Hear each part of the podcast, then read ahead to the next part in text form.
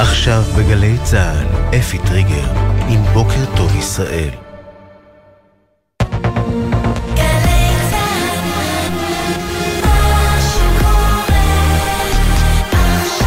גלי צה"ל, שש בבוקר. בוקר טוב ישראל, עם אפי טריגר, עורך ראשי שרון קינן.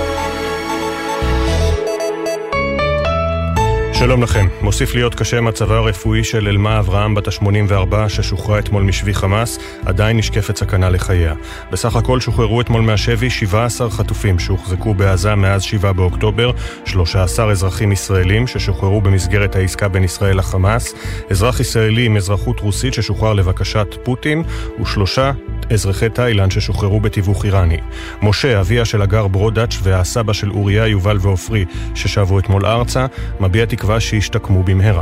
מה שאני רגיל לעשות כל פעם שאני רואה אותם, קודם כל להריח, לנשק ולחבק, ואחרי זה לשאול מה נשמע. הנכדים שלי יעברו שיקום והם יחזרו להיות הילדים השמחים והמאושרים שהם היו, עם אותו ברק בעיניים.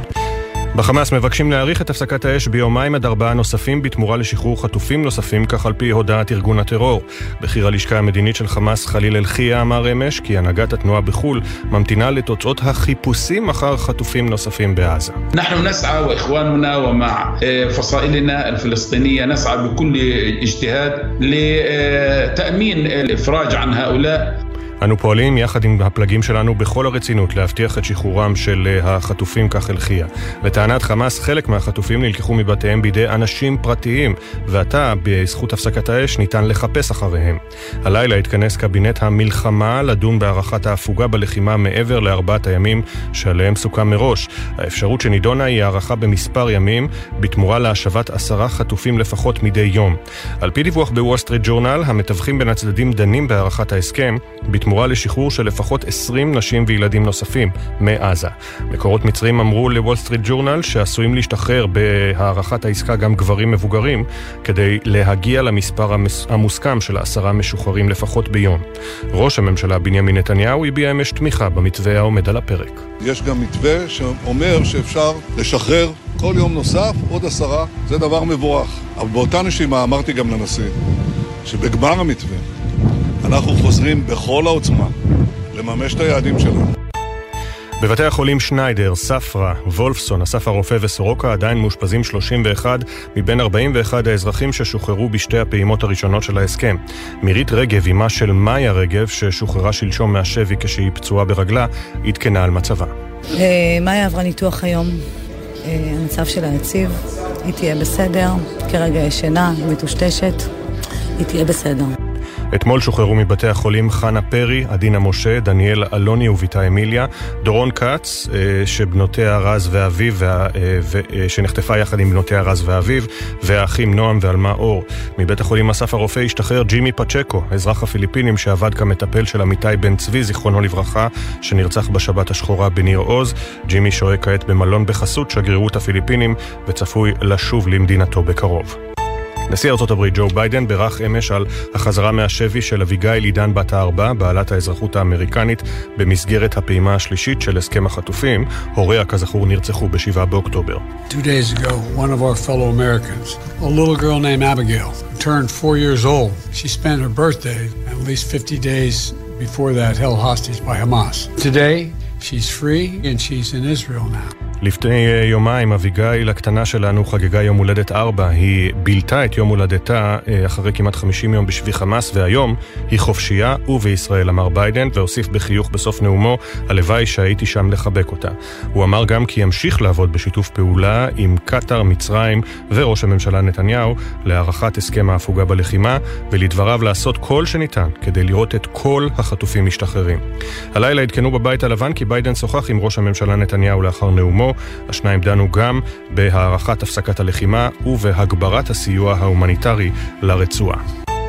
יושב ראש המחנה הממלכתי, השר בני גנץ, דורש לדחות את ישיבת הממשלה היום הנוגעת לעדכון מסגרות התקציב לשנת 2023. זאת כיוון ששר האוצר בצלאל סמוטריץ' החליט לבקש מהממשלה לאשר העברת כספים קואליציוניים. במכתב לראש הממשלה נתניהו קרא אמש השר גנץ לבטל את הישיבה ולהביא החלטה חדשה הנוגעת לענייני המלחמה בלבד, ואף אה, הדגיש אם ישיבת הממשלה תתקיים והתקציב יישאר על כנו, נצביע נגד ונשקול את צעדינו. לשכת ראש הממשלה דחתה את אה, הדרישה של גנץ. הוויכוח הפוליטי עומד על כאחוז אחד מסך כל התקציב, נמסר מלשכת נתניהו.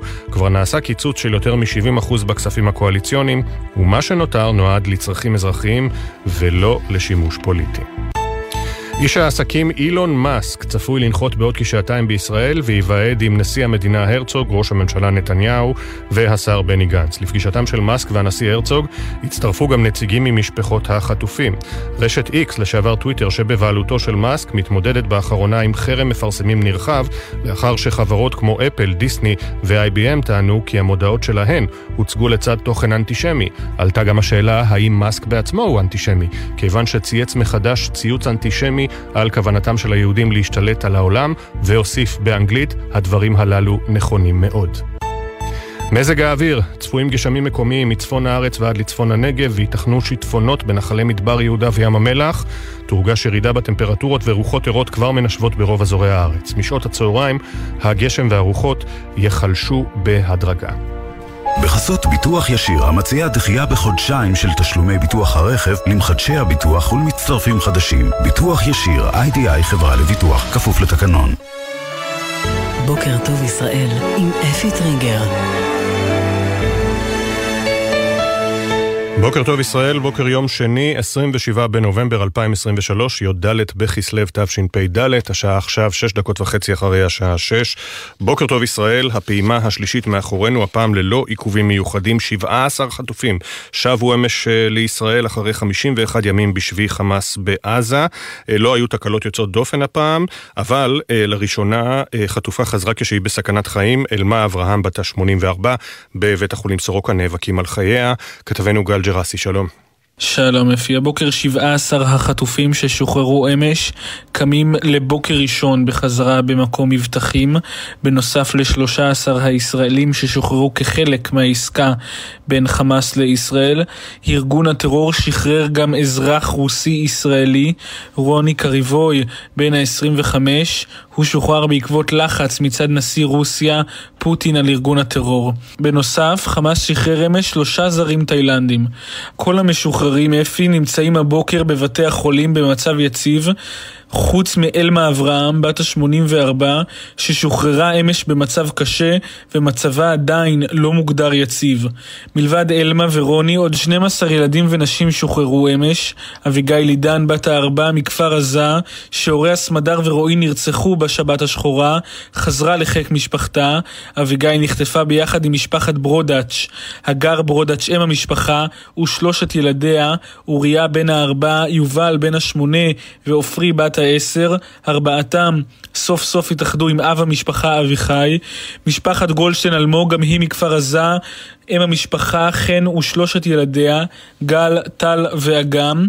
אחותם הגדולה, ים, נרצחה בשבעה באוקטובר ביחד עם אב המשפחה, נדב. אלה אליקים בת השמונה ואחותה הגדולה, דפנה, בת החמש עשרה, הן נחטפו לעזה מביתן שבנחל עוז לאחר שהיו עדות לרצח של אביהן נועם. אמש הן התאחדו עם אימן מעיין. אביבה סיגל, בת 62, גם היא מכפר עזה, שוחררה אמש, אך בן זוגה כית' נשאר בשבי החמאס. אם שום דבר לא ישתבש, שפי הלילה יזכו להתאחד עם משפחותיהם ישראלים נוספים שנחטפו בשבעה באוקטובר, ובעוד כל תמונה של איחוד המשפחות נותנת לנו קצת אוויר לנשימה, אנו זוכרים שברצועת עזה יש עוד מעל 180 חטופים, ואנחנו מחכים לכולם, אבל כולם בבית. בהחלט. תודה, אה, גל. נחזור אליך בהמשך. אה, אז איפה אנחנו עומדים עכשיו? היום אמור להיות היום הרביעי האחרון על פי ההסכם המקורי, כשאנחנו יודעים שישנה אפשרות להאריך אותו, אה, כשישראל דורשת תמורת כל יממה של הארכה. עוד עשרה חטופים לפחות בחזרה בבית. קבינט המלחמה התכנס כדי לדון באפשרות הזאת, אבל צריך לומר גם למיטב ידיעתנו, עד לשעת לילה מאוחרת, לפחות עד עתה, תכף יניר יעדכן אותנו, לא הועברה רשימת המשוחררים של היום, של הפעימה הרביעית, ומדובר בהפרת ההסכם. יניר קוזין, כתבנו המדיני, שלום, בוקר טוב. שלום אפי, בוקר טוב. כן, אז אה, לפי שעה אנחנו לא מקבלים איתותים מישראל שהרשימה אה, הגיעה, יכול להיות בגלל שהגיעה מאוחר מאוד, עדיין אנחנו לא יודעים את זה בוודאות, אנחנו נמשיך ונעדכן ונאמר האם אכן הרשימה נמצאת בידי ישראל. לא יצאה הודעה כזו או אחרת על הפרט, כך שיכול להיות שבאמת בשעת לילה מאוחרת היא הגיעה. אגב, אני מזכיר גם, שלשום זה קרה מאוד מאוחר בלילה. לגבי קבינט המלחמה, אז אנחנו כבר מקבלים איתות מראש הממשלה נתניהו אתמול, אה, כשהקריה מאחוריו הוא מצלם סרטון, מברך את החטופים שהגיעו ארצה, אומר יש עוד אפשרות, אפשרות טובה. לכך שיהיה אפשר להאריך, יש מתווה שאפשר להאריך את הפסקת האש ולקבל את חטופינו עוד עשרה חטופים מדי יום. זה מה שמונח בעצם בפועל אה, ב- בידי, אה, על השולחן בידי מקבלי ההחלטות. כשאפי צריך לומר, אה, היום זה יום קריטי, האם אכן באמת הפעימה תצא לפועל כפי שהייתה. יש רצון, אה, אפשר לומר, אה, מרובע. אה, גם של ישראל אה, להמשיך את הפסקת האש, גם של וושינגטון, גם של קטאר וגם של חמאס, כלומר האיתותים שמגיעים משם הם גם שרוצים את זה ולכן יש סיכוי שזה יקרה עם כל ההסתייגויות המקובלות ולכן היום ככל שהמהלך ילך כשורה יש אפשרות שתהיה המשך של הפסקת האש ואז נראה חטופים נוספים, נאמר את כל זה בזהירות, נמשיך לעדכן במהלך השעה הקרובה גם לגבי הרשימה וגם לגבי ההחלטות של קבינט המלחמה. תודה, יניר. שש ואחת עשרה דקות, בוקר טוב ישראל, אנחנו עם אה, כותרות העיתונים, מקווים שידיעות אחרונות יגיע אלינו תוך כדי שאנחנו קוראים את העיתונים האחרים בישראל היום. התמונה היפהפייה המרגשת רגעי אושר, חיבוק ראשון של שרון אביגדורי ששוחררה יחד עם בנה. ובתמונה הקטנה מעיין צין עם בנותיה דפנה ואלה ששוחררו אה, אתמול. אין מילים באמת לתאר את התמונות הללו. אה, לשכת העיתונות הממשלתית מפיצה אותן, הפעם הצלם הוא חיים צח, הצלם הוותיק של העם. אה, הערב צפויה הפעימה האחרונה, כותבים בישראל היום. אמש עבר שחרורם של 14 ישראלים נוספים ללא תקלות. חשש לחיי המשוחררת אלמה אברהם שלא קיבלה טיפול רפואי הולם בעזה. מאמרי הפרשנות בישראל היום. בת חן אפשטיין אליאס כותבת, האימהות של העורף מחכות ש... כל הילדים ישובו. אמנון לורד קורא לתחום את ההפוגה ולחזור בעוצמה למלחמה. עורכת הדין ניצנה דרשן-לייטנר כותבת, הכסף הוא החמצן, חמאס יושמד כשיחוסל המימון שלו. אריק ברבינג, לשעבר בכיר בשב"כ, אה, כותב, לוודא שבהתנעה מחדש נעבור במהירות מ-0 ל-100, מתכוון לחידוש המאמץ המלחמתי.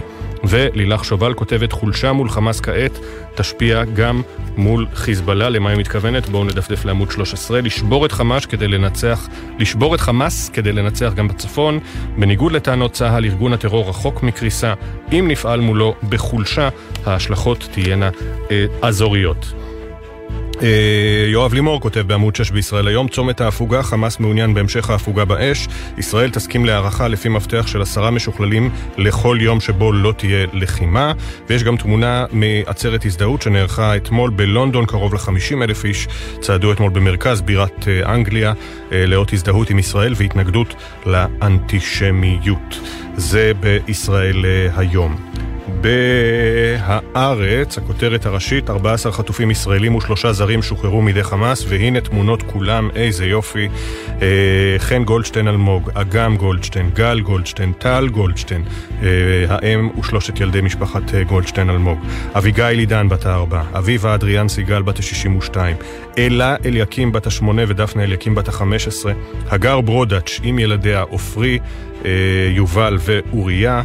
אה, אלמה אברהם ורוני קריבוי. לא מופיעה פה תמונת האזרח אה, התאילנדי ששוחרר אה, גם כן, ואנחנו גם נברר תכף את השם המלא שלו. רן שמעוני בכתבה מרגשת בעמוד 3, אביחי ברודאץ' עבר בין חדרי ביתו בכפר עזה, אסף נעליים, שמיכות וכדורגל, מתעלם מהבריח השבור של דלת הממ"ד, עוד רגע יפגוש את אשתו וילדיו. החיים שלנו כבר לא יהיו מה שהיו, אמר. כאמור, אמש הוא פגש אותם. הם נחטפו מהממ"ד, הוא לא היה בבית כי... אה, אני חוזר על הסיפור הזה כל פעם כדי שכולם אה, יזכרו אותו. בשעת הבוקר לאחר תחילת האזעקות וקולות הירי הוא שמע דפיקה קלה בדלת, פתח אותה וראה את אביגיל עידן, בת השכנים מגואלת בדם. הוא מסר אותה לאשתו שהייתה עם ילדיהם בממ"ד, רץ מיד לבית משפחת עידן בתקווה שהוא יציל את ההורים, כמובן התמונה עוד לא הייתה ברורה שם. גילה שם את גופות ההורים של אביגיל, ולא יכול היה לחזור הביתה. לא יכול היה לחזור הביתה כי המחבלים כבר היו ברחובות ליד הבית, וכך נחטפו רעייתו ושלושת ילדיו יחד עם אביגיל עידן. זה סיפור שלא נפסיק לחזור עליו, אה, כמובן. עוד בעיתון אה, הארץ, צבי בראל מפרשן ישראל ומצרים השתמשו בחמאס לצורך קידום אסטרטגיות מנוגדות, הוא מפרשן בעמוד 6, וגם האיום של אה, בני גנץ, אה, אם התקציב יישאר על כנו, נשקול את צעדינו. לא, זה בינתיים איום מאוד מאוד מאוד מרומז, כזכור קראנו גם במהדורת החדשות שלשכת ראש הממשלה דוחה את הטענות הללו ואומרת הכספים הקואליציוניים שמובאים הם פחות מאחוז אחד מכל, מכלל ה-30 מיליארד שקל והם לא למטרות פוליטיות, אלא למטרות uh, של שכר ומטרות של המשך קיום, משהו כזה בערך. Uh, קריקטורה מבריקה של עמוס בידרמן, uh, בינתיים באירלנד, רואים מנהרה של חמאס, מציץ ממנה חמוש, ילדה קטנה בשמלה אדומה צועדת ומקבל אותה בחיבוק ראש, עם ידיים פרוסות לחיבוק ראש ממשלת אירלנד, ליאו ורדקר, ואומר לה, איפה התחבאת אמילי? איפה התחבאת אמילי? אפרופו הציוץ שלו אתמול, שהילדה שנעלמה חזרה. אגב, אה, מקורותינו באירלנד אה, מסרו למשה טורקיה שהלילה אה, משטרת אירלנד עצרה לחקירה את קונור מגרגור, אלוף ה-UFC המוכר בכל העולם, אחרי שפרסם דברים בגנות ראש הממשלה ורדה קר ואמר לו, תגיד, השתגעת? במילים שלי, התחלקת על השכל, מה אתה כותב שהיא נעלמה? היא נחטפה בידי רוצחים. במעריב, למרות התנגדות גנץ, הכספים הקואליציוניים יועברו, זו כותרת הגג. ישראל וחמאס צפויות לאשר הפסקת האש תימשך, מגעים להארכת העסקה. ותמונות אה, מהשחרור, קודם כל של בני משפחת אה, גולדשטיין אלמוג, הילדים אתמול עם קצין אה, צה"ל, עם ככה נקרא לזה פריסת הצעצועים על השולחן שהכינו לילדים, למשוחררים הילדים, והתמונה הכל כך מרגשת של האם מעיין צין מחבקת את בנותיה דפנה ואלה, דפנה בת ה-15 ואלה בת ה-8 שנחטפו אתמול, התאחדה איתן אחרי 51 יום. אה, ביידן אומר, תודה לאל שאביגיל בבית, נשיא ארצות הברית התרגש משחרורה של בת הארבע, היא חופשייה, היא בישראל. על הפסקת האש אומר, הייתי רוצה לראות את המצב הזה נמשך. טל לב רם כותב משחק אכזרי, והדוקטור לירז מרגלית כותבת הרגש, מדבר הפרשנות המלאה שלה בעמוד 11 במעריב. אה, האריתראי שהציל את סגן אלוף יוד קיבל תושבות ישראלית. שר הפנים משה ארבל העניק אתמול תושבות ישראלית לשוהה בלתי חוקי, שבמהלך 7 באוקטובר אה, גונן על סגן אלוף יוד, לוחם שאסור אפילו לומר את שמו. אה, ועשה לו חוסם עורקים וגונן עליו מפני מחבלים, הסתיר אותו, קיבל אתמול משר הפנים משה ארבל אה, תושבות ישראלית. ואימה של מאיה רגב שחזרה מעזה, מעדכנת, היא נותחה ומשתקמת. אה, כאמור, קיווינו, אבל ידיעות אחרונות עדיין לא הגיע, אז יש לנו רק את הצילום של העמוד הראשון, באדיבות לוחמינו הנועזים של משה טורקיה, והנה התמונה הגדולה, יהל בארץ לאחר שחרורה, יהל מחכה לאבא.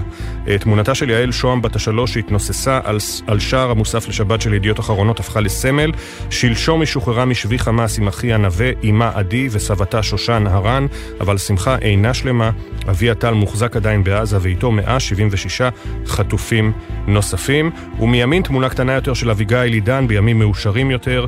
אה, אביגיל בבית בלי אימא ואבא. אילנה קוריאל, כתבת ידיעות אחרונות, מלווה את משפחתה של אביגיל עידן. דיין, בת הארבע, שנחטפה לבדה על ידי מחבלי חמאס לעזה, אה, אחרי שרצחו את אה, הוריה. אה, שני אחיה שניצלו מהתופת מחכים לה בבית, מיכאל בן התשע ועמליה בת השש. ההורים, רועי וסמדר, כאמור, נרצחו. לא ברור מה ילדה בת ארבע מבינה מהזוועות שהיא ראתה אז, אבל כמובן היא תטופל כאן על ידי גורמי הרווחה במלוא הרגישות והמקצועיות. אה, חשיפה של יואב זייתון, לוחמים הכריזו מרד במחאה על הדחת המ"פ וסגנו. שני הקצינים הודחו בטענה שלא חתרו למגע במהלך פשיטה בצפון הרצועה. עשרות מחיילי הפלוגה התייצבו לצידם, וכשיצא הגדוד להפוגה בשטח ישראל, הודיעו שלא יחזרו לפעילות. תגובת צה"ל, נוצר משבר אמון, אך הוא טופל. אין לנו יכולת כרגע להעריך, להעמיק בידיעה הזו, כי כאמור העיתון אה, עוד לא הגיע אלינו. ורונן ברגמן כותב על האזהרה שתעסיק את ועדת החקירה, אה, סיפורה של התצפיתן... של, סליחה, של אה, אשת 8200, שהגיעה למסקנה וכתבה דוח ארוך ומפורט על כך שחמאס עומד לבצע את המתקפה שלו ולא הקשיבה לה, ו... ולא הקשיבו לה המפקדים. רונן ברגמן כותב שבעצם הנושא הזה יעמוד במרכז החקירות, הבדיקות של ועדת החקירה. אבל מוסיף גם שאין שום אה, ידיעה על כך, על השמועות שנפוצו ברשתות החברתיות, שראש אמ"ן, האלוף אהרון חליבה, נפגש עם אותה אה, אשת יחידת 8200 אה, וביטל את דבריה. אין אה, באמ"ן מכחישים בתוקף באוזני רונן ברגמן שהם אה, נפגשו. Uh, כלומר שהאזהרה הגיעה ל- לידי, uh, נשיא, לידי uh, ראש אמ"ן אה, אהרון חליבה. בואו נסתכל על ג'רוזלם פוסט. Uh, התמונה בשער היא תמונה יפהפייה מהאנשים שחיכו אתמול באופקים עם דגלי ישראל לחטופים שחזרו לכיוון בסיס uh, חצרים. תמונה שצילם אמיר כהן לרויטרס, זה בצד uh, היותר שמאלי של השער. בצד הימני, תמונת ראש הממשלה בנימין נתניהו עם האפוד והקסדה, מדבר עם חייל במהלך ביקור שלו בתוך עזה. אתמול, ביקור ראשון מאז תחילת המלחמה, ראש הממשלה היה אתמול בתוך עזה. ביידן אומר, Thank God אביגיל עידן is home, תודה לאל שאביגיל בבית, וראש הממשלה אומר, We'll achieve all our goals in Gaza, נשיג את כל מטרותינו בעזה, כך אמר אתמול ראש הממשלה בנימין אה, נתניהו. מתחת לקיפול בג'רוזלם פוסט, Israel summons Irish envoy after PM calls Gaza hostage lost child, ישראל זימנה לשיחת נזיפה את שגרירת אירלנד בישראל, לאחר שראש הממשלה ורדה קאר טען שאמילי הנד הלכה לאיבוד, עבדה ונמצאה, כך בג'רוזלם פוסט. עכשיו, יום שני, אתם יודעים, זה היום של מרכז העניינים, השבועון החרדי. חיים פסל העורך שלח לי את הגיליון, הנה אני פותח אותו, מרכז העניינים. מעצור זמני, כך מוגדרת הפסקת האש, עם תמונות של ראש הממשלה אתמול בביקור בתוך עזה. הוא קיבל סקירות ביטחוניות, שוחח עם המפקדים והלוחמים, וביקר באחת המנהרות שנחשפו. ובאו ציון ברינה, תוך ניצול ציני של רגשות הישראלים, יצאה לדרך אמש הפעימה השלישית. עוד 14 אזרחים, מהם תשעה ילדים, שוחררו והועברו לישראל. תמיכה מרחוק, בהולנד נבחר מנהיג פרו-ישראלי מובהק, ואילו בארגנטינה נבחר נשיא שאף חשב להתגייר. אלה הכותרות בשער של מרכז העניינים. אנחנו בהמשך נחזור גם עם כותרות עיתוני הכלכלה. ועדכונים מהרשת לגבי הלחימה.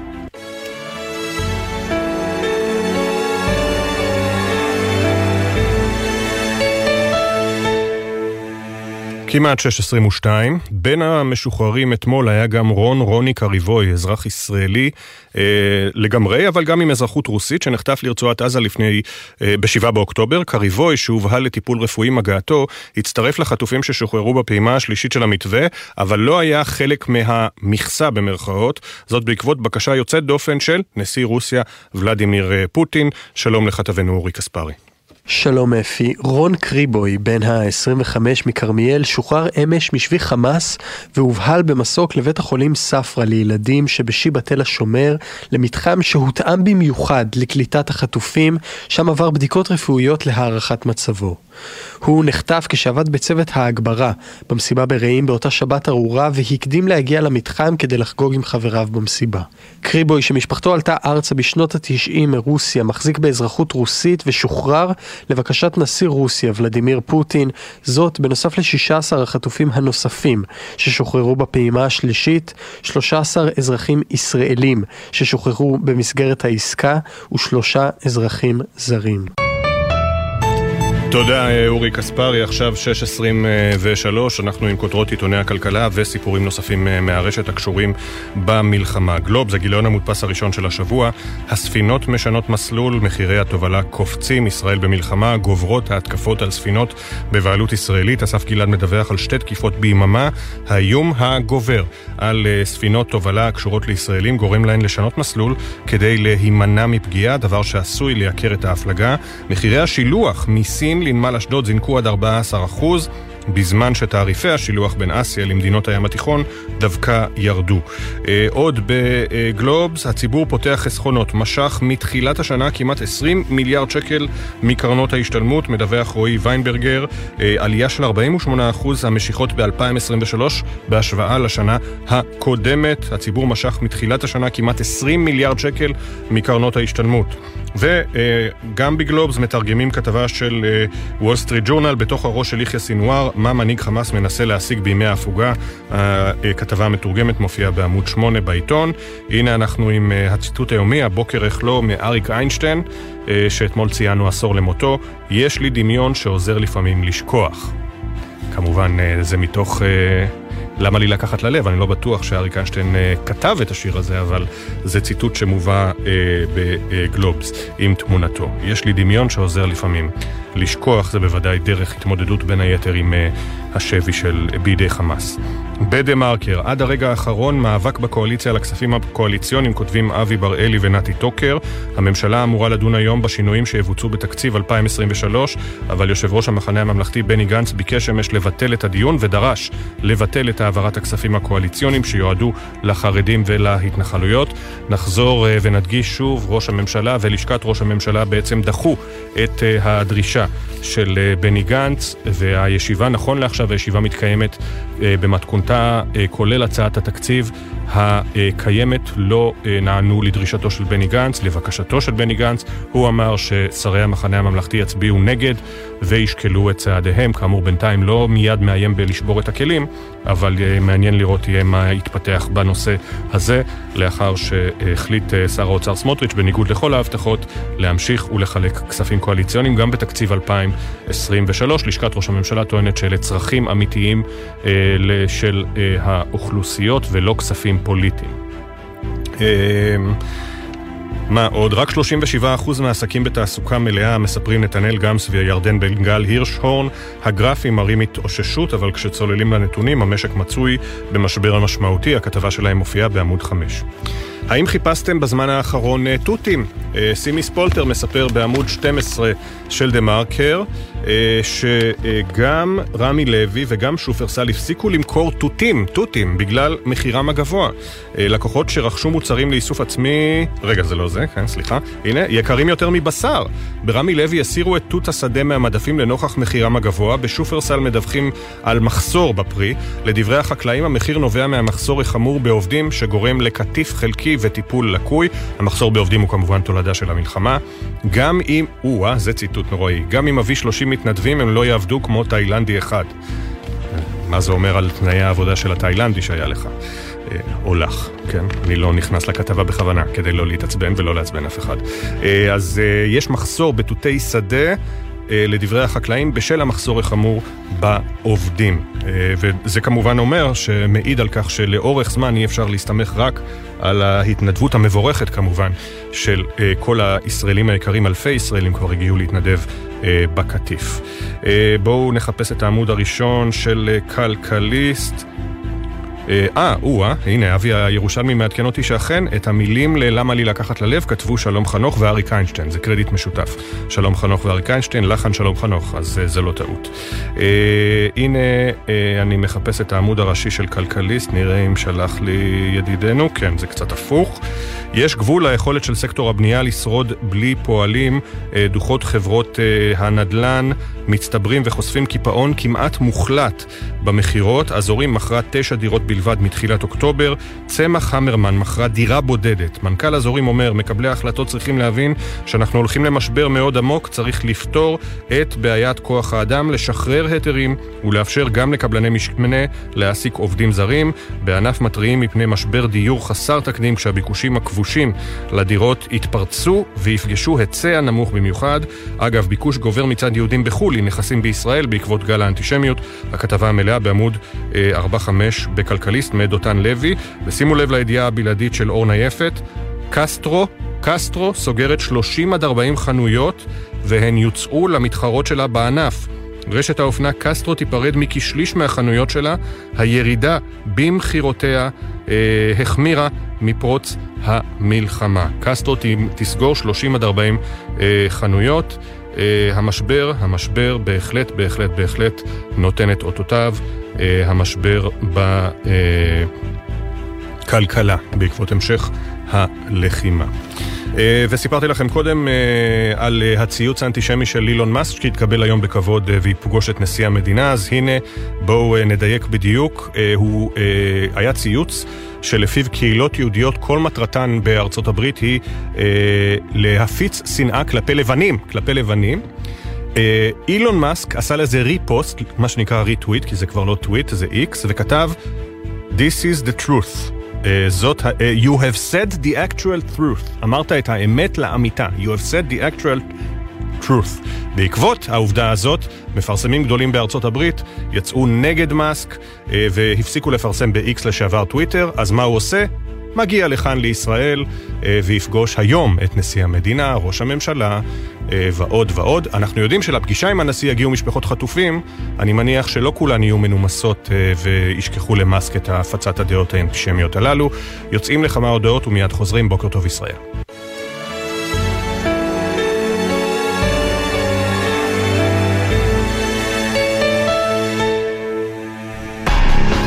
מאזינים לגלי צה"ל. זיו, איך, איך נאחל לך בר מצווה שמח? העיקר שכולם יהיו שמחים, שנעבור את זה מהר, ולא לחשוב על זה יותר מדי, כי אנחנו ננצח את זה. יחד במלחמה. אנשי מילואים שבסוף ויתרו על הכל, מאוד מעריכה את האנשים האלה, וזה מה שמחזק אותי רגע, להיות לצידם ולצד החיילים שלי. את זו שמפנה את בנך, איתמר, הלוחם, לבית החולים, אבל אז נכון. את פשוט משאירה אותו שם והולכת להביא עוד. כן, אני אומרת לו גם, שאמא הולכת להביא עוד פצועים. גלי צה"ל, פה איתכם, בכל מקום, בכל זמן. עכשיו בגלי צה"ל, אפי טריגר, עם בוקר טוב ישראל. שש ושלושים ועוד חצי דקה הכותרות. מוסיף להיות קשה מצבה של אלמה אברהם בת ה-84 ששוחררה אתמול משבי חמאס ועדיין נשקפת סכנה לחייה. בסך הכל שוחררו אתמול מהשבי 17 חטופים שהוחזקו בעזה מאז 7 באוקטובר, 13 אזרחים ישראלים ששוחררו במסגרת העסקה בין ישראל לחמאס, אזרח ישראלי בעל אזרחות רוסית ששוחרר לבקשת פוטין ושלושה אזרחי תאילנד ששוחררו בתיווך איראן.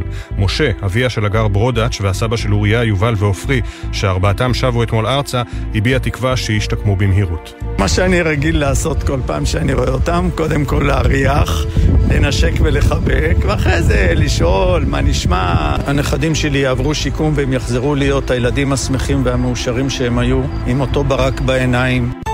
בחמאס מבקשים להאריך את הפסקת האש ביומיים עד ארבעה בתמורה לשחרור חטופים נוספים, כך לפי הודעת ארגון הטרור. בכיר הלשכה המדינית של חמאס חליל אל-חייה אמר אמש כי הנהגת התנועה בחו"ל ממתינה לתוצאות החיפושים אחר חטופים נוספים בעזה. نحن نسعى وإخواننا ومع فصائلنا الفلسطينية نسعى بكل اجتهاد لتأمين الإفراج عن هؤلاء. אנחנו פועלים יחד עם הפלגים שלנו בכל הרצינות כדי להבטיח את שחרורם של עוד אסירים על ידי שחרור חטופים נוספים, כך אלחיה. לטענת חמאס, חלק מהחטופים נלקחו מבתיהם בידי אנשים פרטיים, ועתה, בזכות הפסקת האש, ניתן לחפש אחריהם.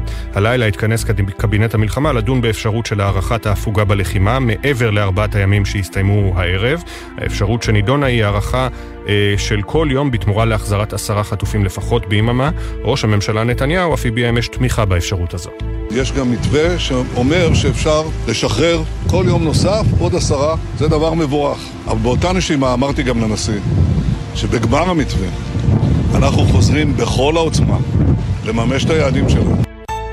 יושב ראש המחנה הממלכתי בני גנץ, השר בני גנץ, דורש לדחות את ישיבת הממשלה היום הנוגעת לעדכון מסגרות התקציב לשנת 2023, זאת כיוון ששר האוצר בצלאל סמוטריץ' רצה לאשר גם העברת כספים קואליציוניים. במכתב לראש הממשלה נתניהו קרא אמש השר גנץ לבטל את הישיבה ולהביא החלטה חדשה הנוגעת לענייני המלחמה בלבד.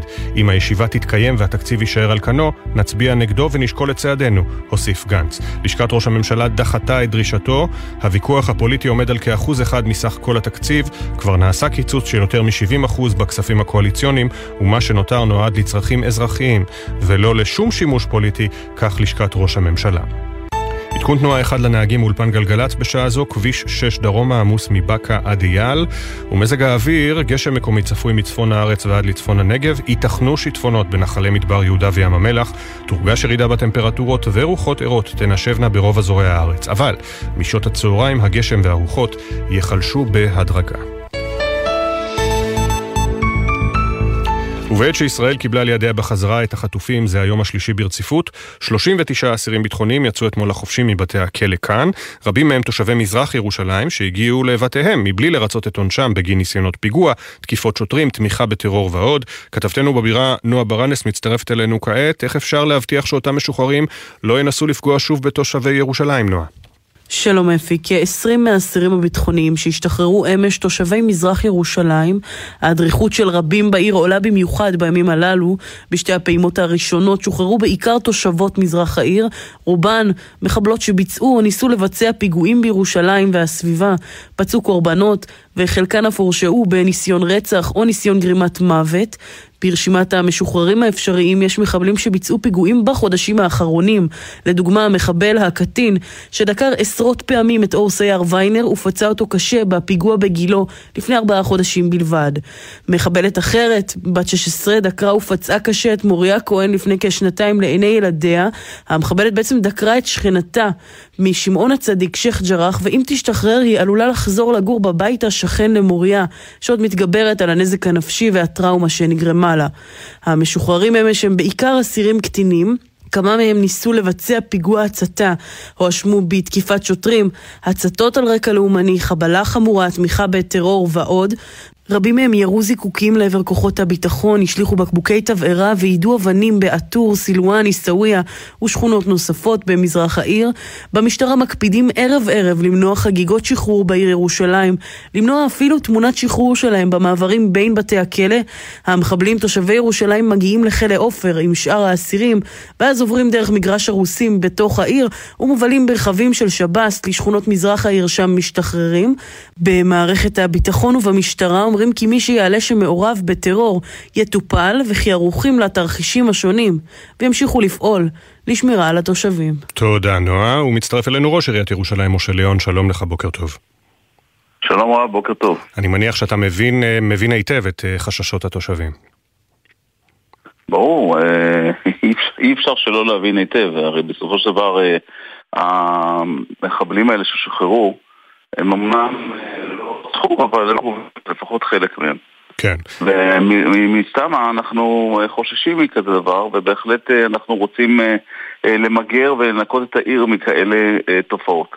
אבל מצד שני, אנחנו צריכים, אנחנו רואים את העובדות וחיים במדינת ישראל. בסך הכל אנחנו מדברים פה על החלטה מדינית שאני בהחלט בעדה. לשחרר כאלה אסירים, כאלה מחבלים, על מנת שנביא את החטופים למדינת ישראל ונביא אותם לבתיהם בשלום. תראה, אני חייב לומר לך שאני בימים האחרונים, בכלל, בכל השבועות האחרונים אני בקשר רצוף עם כוחות הביטחון, עם המשטרה. משטרה חזקה מאוד יש בירושלים. אה, הכינה את עצמה לקבלת המחבלים הללו, ואני בטוח שהביטחון בירושלים יישמר. הרי אתה יודע, היינו גם בחגים, עברנו חגים, עברנו את החודשיים האחרונים. סך הכל הרמה הביטחונית גבוהה מאוד בירושלים. אה, מסתובבים בעיר, אני חושב שאפילו מסתובבים יותר מאשר בערים אחרות ברחבי מדינת ישראל. וזה לא, לא במקרה. אתה יודע שבימים הראשונים אחרי 7 באוקטובר, למשל, ראיתי הרבה מאוד פוסטים של אנשים במרכז, שהם לא גרים ליד יישובים ערביים, אה, אוי ואבוי, חזרו העובדים הערבים לאתר הבנייה, ליד הבית וכדומה. אני לא מזלזל חלילה, כן, הפחד היה אה, משותף לכולנו. בירושלים הרי האוכלוסייה אה, מתערבבת בעניין של יום-יום, אז אתה אומר, ה-51 יום האלה, 52 היום, עברו יחסית, עברו בשקט עד עכשיו. עברו בשקט ואני באמת אה, גאה ב... ב... תראה, ירושלים היא מדינת ישראל קטנה, היא מדינה קטנה, יש בה את כלל האוכלוסייה, אנחנו כמיליון תושבים, ואנחנו החלטנו בשנת 67' אה, לחיות ביחד, לאחד את מזרח ומערב, וכדי שנוכל לחיות את מזרח ומערב, כדי שנוכל, שנוכל לחיות ביחד, אנחנו חייבים את התושבים, גם הערבים וגם היהודים, לחיות ביחד ולעבוד ביחד. אבל במקביל צריכים למגר באופן מאוד מאוד רציני ומשמעותי את תופעות האלימות ואת תופעות הפיגועים הללו. ואני חושב שלצורך כך יש את כוחות הביטחון ואת המשטרה שעושים עבודה נהדרת. אני באמת הייתי איתם בקשר בכל ה... למעשה, עוד גם בחגים, אבל גם מהיום הראשון של המלחמה אנחנו היינו בקשר, ובהחלט כולנו ביחד במאבק נגד ניסיון פיגוע כלשהו. לומר לך שאני מאושר מזה? בהחלט לא. אבל זה המחיר שכל אחד ואחד מאיתנו משלמים בחודשים האחרונים למען אחדות עם ישראל ולמען השקט במדינת ישראל. ועכשיו כאמור גם מדברים על אפשרות של הארכת הפסקת האש, שזה אולי יביא לשחרור של אסירים נוספים מעבר לאותם 150 שסוכם עליהם בהתחלה, ואתה נערך גם לזה.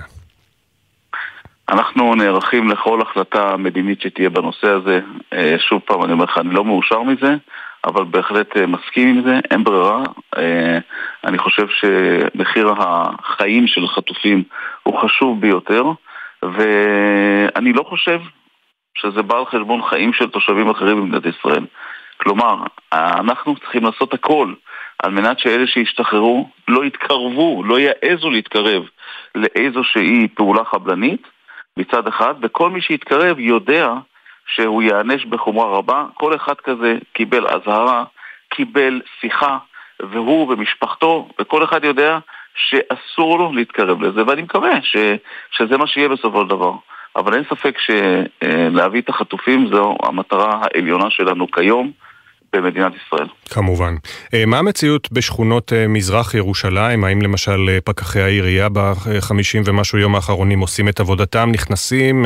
האם יש איזשהו חיכוך מוגבר? אני אומר לך שאני חושב ש... שפה בירושלים יחסית יש את השקט המרבי וגם את ה... את העניין הזה שכולם עובדים ביחד, וכמובן שפקחי עיריית ירושלים עושים את מה שהם צריכים לעשות גם במזרח העיר, גם הורסים בתים כשצריך להרוס מכיוון שהם נבנו בצורה בלתי חוקית, אנחנו עושים את כל הפעולות הללו, אנחנו לא ניתן להפרות סדר כלשהן לנצח, אנחנו ננצח ואנחנו נעשה סדר בעיר וזה מה שקורה בפועל ואני מאחל לכל הערים האחרות במדינת ישראל שככה יתנהגו עם כולם. יפה, אנחנו נאחל שכמובן השקט יימשך. משה ליאון, ראש עיריית ירושלים, תודה רבה שהצטרפת אלינו הבוקר. תודה רבה, יום טוב. יום טוב. 6.41 עכשיו, אנחנו ממשיכים הבוקר במיזם שלנו מאחורי השמות. מדי בוקר אנחנו מספרים כאן משהו קצר על כל נרצח ונופל, אנקדוטות שאת חלקן בני משפחה וחברים שלחו לנו, ונעשה זאת על כל אחת ואחד מאחורי השמות.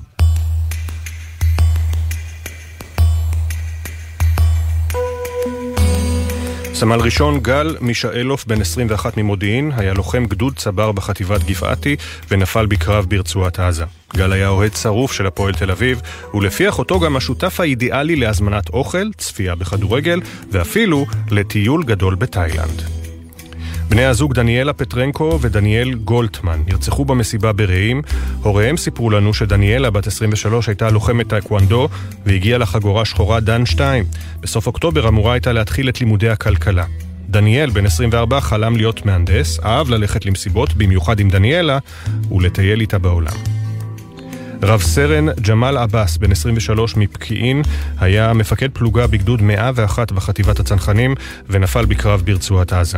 ג'מאל הגיע כנער לפנימייה הצבאית לפיקוד בחיפה. צנום וקטן כל כך עד שנראה היה שהוא מזייף את גילו, וסיים אותה, כמו כל מסגרת אחרת, בהצטיינות. בכל יום, לפני הכניסה לעזה, דאג לעדכן את משפחות פקודיו שכולם בסדר. רב טוראי נועה מרציאנו, בת 19 ממודיעין, הייתה בקרית איסוף יבשתי בחיל הגנת הגבולות, היא נחטפה לעזה ונרצחה שם. נועה נולדה להיות כוכבת. כתלמידה במגמת תיאטרון, דאגה לשבץ בתפקיד משמעותי בהצגת הסיום שלה, ילד מופנם, שהתגבר בזכותה על לא מעט קשיים.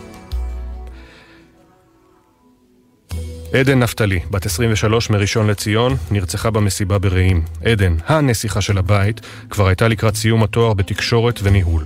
במהלך הלימודים התנדבה בתוכנית מלגות למען הקהילה. סרן עדן פרוביזור, בן 21, מאלפי מנשה, היה מפקד מחלקה בגדוד 52 ונפל בקרב ברצועה. פעם, עדן היה מעביר שיעורים פרטיים במתמטיקה. הוא מגיע תמיד בול בזמן על האופניים החשמליים, מנומס, מגולח, מסודר ומבוסם. ליאל איתך נרצחה במסיבה ברעים, נרצח במסיבה ברעים. ליאל כילד למד להכין עוגת שוקולית, קלה ופשוטה, וגם כבוגר אהב להכין אותה ולאכול. אמו יונית פרסמה את המתכון וביקשה להכין את העוגה ולשמח איתה מישהו לזכרו.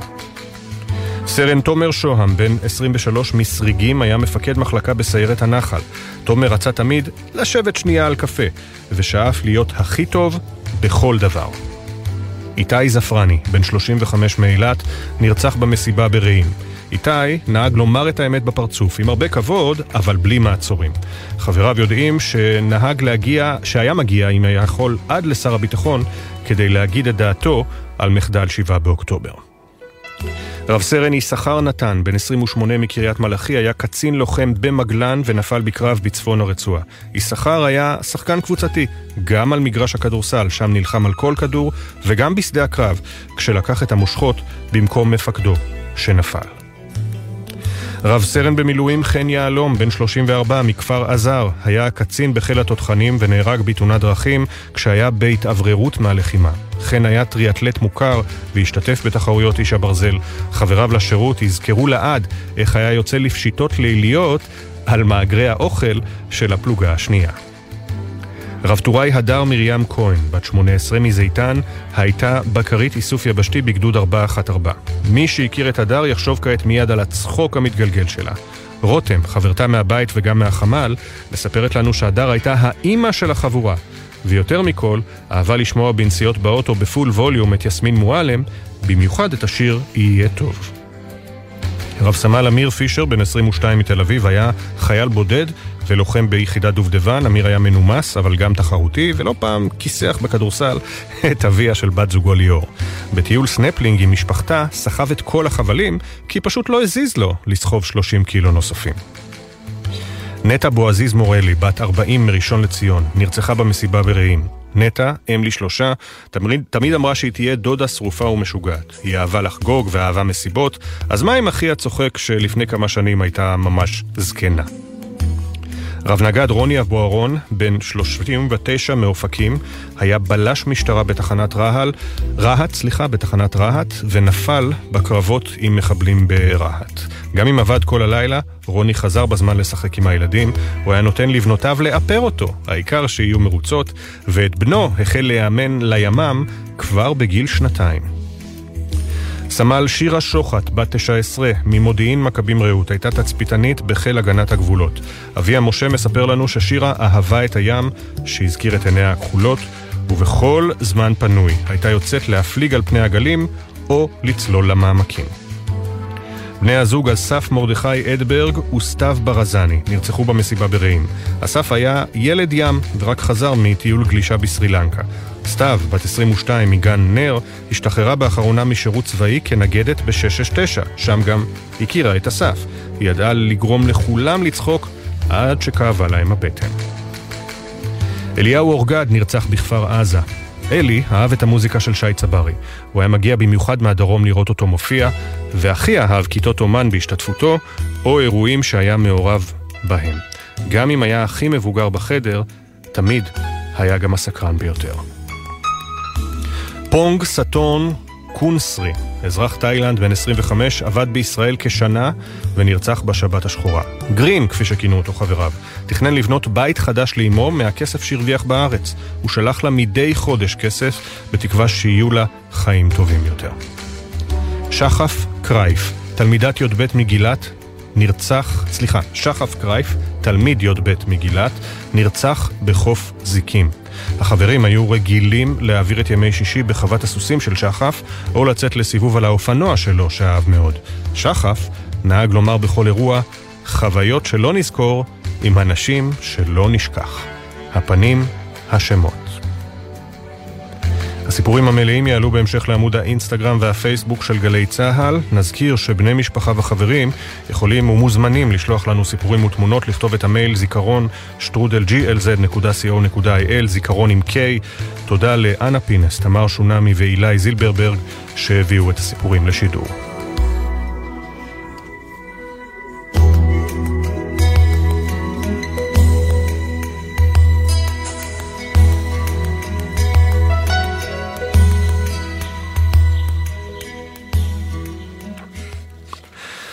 האם יש מישהו שלא אה, דמעה עינה, עינו, לפחות אחת מעיניו, כאשר אה, שמע על שחרורה של אביגיל עידן, אה, בת הארבע, יום הולדת ארבע שלה נחגג ביום, אה, ב, בסוף השבוע שעבר, האם מישהו לא דמעו עיניו כששמע על שחרורה אה, משבי חמאס אתמול במסגרת הפעימה השלישית? אביגיל חוזרת לכאן למציאות קשה מאוד. שני אחיה הגדולים נחקים לאחיה ואחותה, הוריהם נרצחו באותה שבת ב-7 באוקטובר, אף אחד לא באמת יודע, אה, לפחות עד שיתחילו כמובן לדבר איתה אה, ולדובב אותה, האם היא זוכרת את מה שראתה בבית באותן אה, שעות קשות, אה, ואנחנו רוצים להרחיב אה, בנושא הזה של אה, יתומים.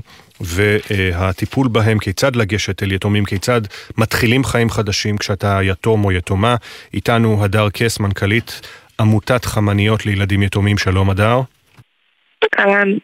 והדוקטור מירי קרן, פסיכיאטרית ילדים, שלום לך הדוקטור קרן. בוקר טוב. הדר, ספרי לנו על עמותת חמניות. אנחנו העמותה היחידה בארץ שמעניקה תמיכה וסיוע לילדים ובני נוער, בעיקר זאת סיוע נפשי, לילדים ובני נוער שאיבדו את אחד או את שני ההורים שלהם בנסיבות אזרחיות, וברבות השנים התחלנו להעניק שירותים גם ליתומי צה"ל ויתומי המוסד וכו' וכו'. כן, שום דבר כמובן לא מכין אתכם ואת כל אנשי הסיוע והמקצוע למה שקרה פה בשבעה באוקטובר, לטרגדיות הגדולות. אה, הדוקטור מירי קרן, אה, פסיכיאטרית ילדים, כמובן לא ניכנס למקרה הספציפי של אה, אביגיל, אבל איך ניגשים לילד שאיבד את כל עולמו?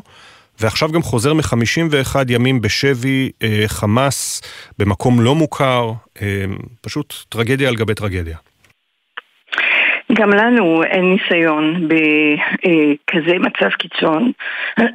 אנחנו כן, כן יודעים שילדים מאוד צעירים שמאבדים את הוריהם, התנאי הראשון להחלמה, אם אפשר לקרוא לזה ככה, זה בעצם יצירת סביבה שמאפשרת בניית התקשרות חדשה. התקשרות בטוחה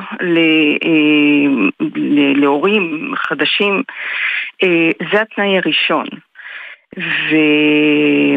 אבל בנוסף, זאת היא לא רק, היא לא רק איבדה את הוריה, היא באמת חוותה דברים שאנחנו לא יודעים, ולכן אנחנו נצטרך להיות מאוד מאוד ערים לסממנים לאו דווקא מילוליים, כלומר סממנים שמשקפים זיכרונות גופניים, זיכרונות חושיים של רעשים, ריחות, מראות. הילדים לא בהכרח יש לה נרטיב ברור של כל מה שקרה, ו... ועוד פחות ברור עד כמה היא יכולה באמת לבטא את זה מילולית. ולכן התהליך יהיה קרוב לוודאי איטי, אמ, מאוד בזהירות, ו... אבל קודם כל בתוך מעטפת אה, שתבנה לה ביטחון ובניית התקשרות אה, מחדש, בניית אמון מחדש בזולת, במבוגרים, עצם העובדה שיש לה, שנותרו לה שני אחים, אולי זה דווקא כוח, כוח, ויש לה משפחה, בכל זאת, זה כוח. אמ, מעבר לזה, ה... היכולת שלנו לנבא איך היא תצא מזה, אה, גם דרך אגב, איך יוצאים האחים שלה מזה. Mm-hmm. הדרך שלנו לנבא היא מוגבלת. כמובן. אבל אנחנו כן. אה, הדר קס, אה, את אה, כמובן, שוב, אין, אין ניסיון לאף אחד בטרגדיה גדולה שכזו, אבל את אומרת שצריך קודם כל להבין מהי יתמות ומהן השלכות היתמות, ומהניסיון שצברתם בעמותה, את הקמת אותה בגיל 16, אחרי שאביך נהרג בתאונת דרכים, היום את בת 24, מהניסיון שאת צברת, לא, לא צריך לשקר לי, לילד. אני חושבת שקודם כל... מעבר רגע ללא צריך לשקר, יש לנו כלים להגיד לילד את האמת, שהאמת היא שהוריו לא יחזרו. אמ, שוב, לא צריך להגיד את זה ככה, לכל גיל יש דרכים מותאמות להגיד את זה לילד, אבל בסוף, כדי לייצר אמון מחדש, ילד צריך שיגידו לו את האמת. והאמת היא שאבא לא בשמיים, ולא נוכל לבקר את אבא, והרבה דברים שהורים אומרים ומייצרים לילד נזק. אז דבר ראשון צריך להגיד את האמת ברמה שהיא מותאמת ומתאימה לילד. דבר שני, המבוגרים שעוטפים אותו צריכים להבין שהם לעולם לא יהיו ההורים שלו. זאת אומרת, אני מרגישה מאוד לא בנוח לדבר על המקרה הספציפי, כי זה מרגיש לי ממש אה, חטא ברמה הטיפולית, אבל אני כן אגיד, ילד שבסוף מאבד את, את שני הוריו, המטרה היא, אף אחד לעולם לא יכול להחליף את ההורים שלו, זה ילד שיחיה, אני מתנצלת שאני אומרת את זה ככה, אבל זה ילד או ילדה שיחיו ללא הורים, ו, וצריך להגיד את האמת ולתמוך ולעזור ולהיות, אבל בסוף בסיס לאמון זה, בסיס לקשר זה, זה אמת. וההשלכות של יתמות, ההשלכות של יתמות הן מאוד קשות. אם לילד יתום אין סביבה בטוחה, וסביבה שתעזור לו להתמודד עם היתמות, וסביבה שתגיד לו את האמת ותהיה שם עבורו, וקבוצת שווים שתהיה שם עבורו, סיכויים של פי 10 להגיע לסיכון, פי 25 להגיע לזנות, אבל גם 27% מנשיאי ארצות הברית היו יתומים, ו-62% אה, מראשי הממשלה בבריטניה, זאת אומרת, יתמות גם מנבאת סיכויים גבוהים יותר להצליח מאוד בעתיד. השאלה אם באמת ליתום בסוף יש את הסביבה שתתמוך בו ותהיה שם בשבילו. כמובן. אנחנו מדברים, אה, הדוקטור קרן, על אה, אביגיל שנחטפה לכאורה לבדה, אבל בעצם נחטפה יחד עם השכנים, עם מגר ברודאץ' ושלושת ילדיה. אנחנו עוד לא יודעים אם הם הוחזקו ביחד, אנחנו מקווים שכן, אה, אם היא הוחזקה ביחד איתם, כי אז זה פנים שהיא יחסית מכירה, זה השכנים, היא דווקא על דלת הבית שלהם, כשהיא מגואלת בדם ילדה בת שלוש וקצת. כאמור, יום הולדתה הרביעי צוין בסוף השבוע שעבר, כשהיא עדיין בשבי חמאס. יכול להיות שדווקא אם היא הוחזקה איתם, איתם, אז כמובן אני לא נכנס שוב לפרטים, אבל יכול להיות שהיא פיתחה איזשהו קשר איתם שיוכל לסייע בטיפול בה, כלומר להביא את הגר ברודאץ' ואת אה, אה, בניה שהיו יחד עם אביגיל בשבי, אה, לדבר איתה בימים עכשיו, הימים הקשים של אחרי.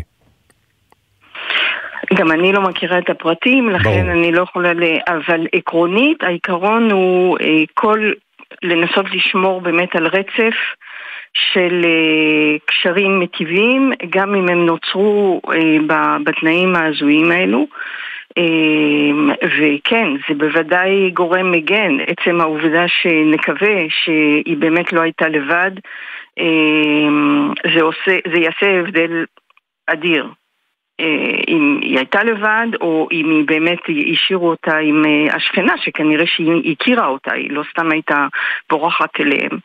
ולכן, אה, ואז אם ככה, הרצף, שמירה על הרצף של הקשרים שהיא יצרה עם, ה, עם, ה, עם, השכ, עם השכנה לעכשיו, הוא מאוד, כן, mm-hmm. מאוד, לדעתי מומלץ, כן. אה, שנייה, לשנייה אחת אני עוצר את הדיווח שלנו לעדכון חדשותי חשוב שמגיע מיניר קוזין כתבנו המדיני. ישראל קיבלה, ישראל קיבלה הלילה את רשימת החטופים שצפויה להשתחרר מאוחר יותר היום בפעימה הרביעית. ישראל קיבלה את רשימת uh, החטופים, תודה ליניר שמעדכן אותנו.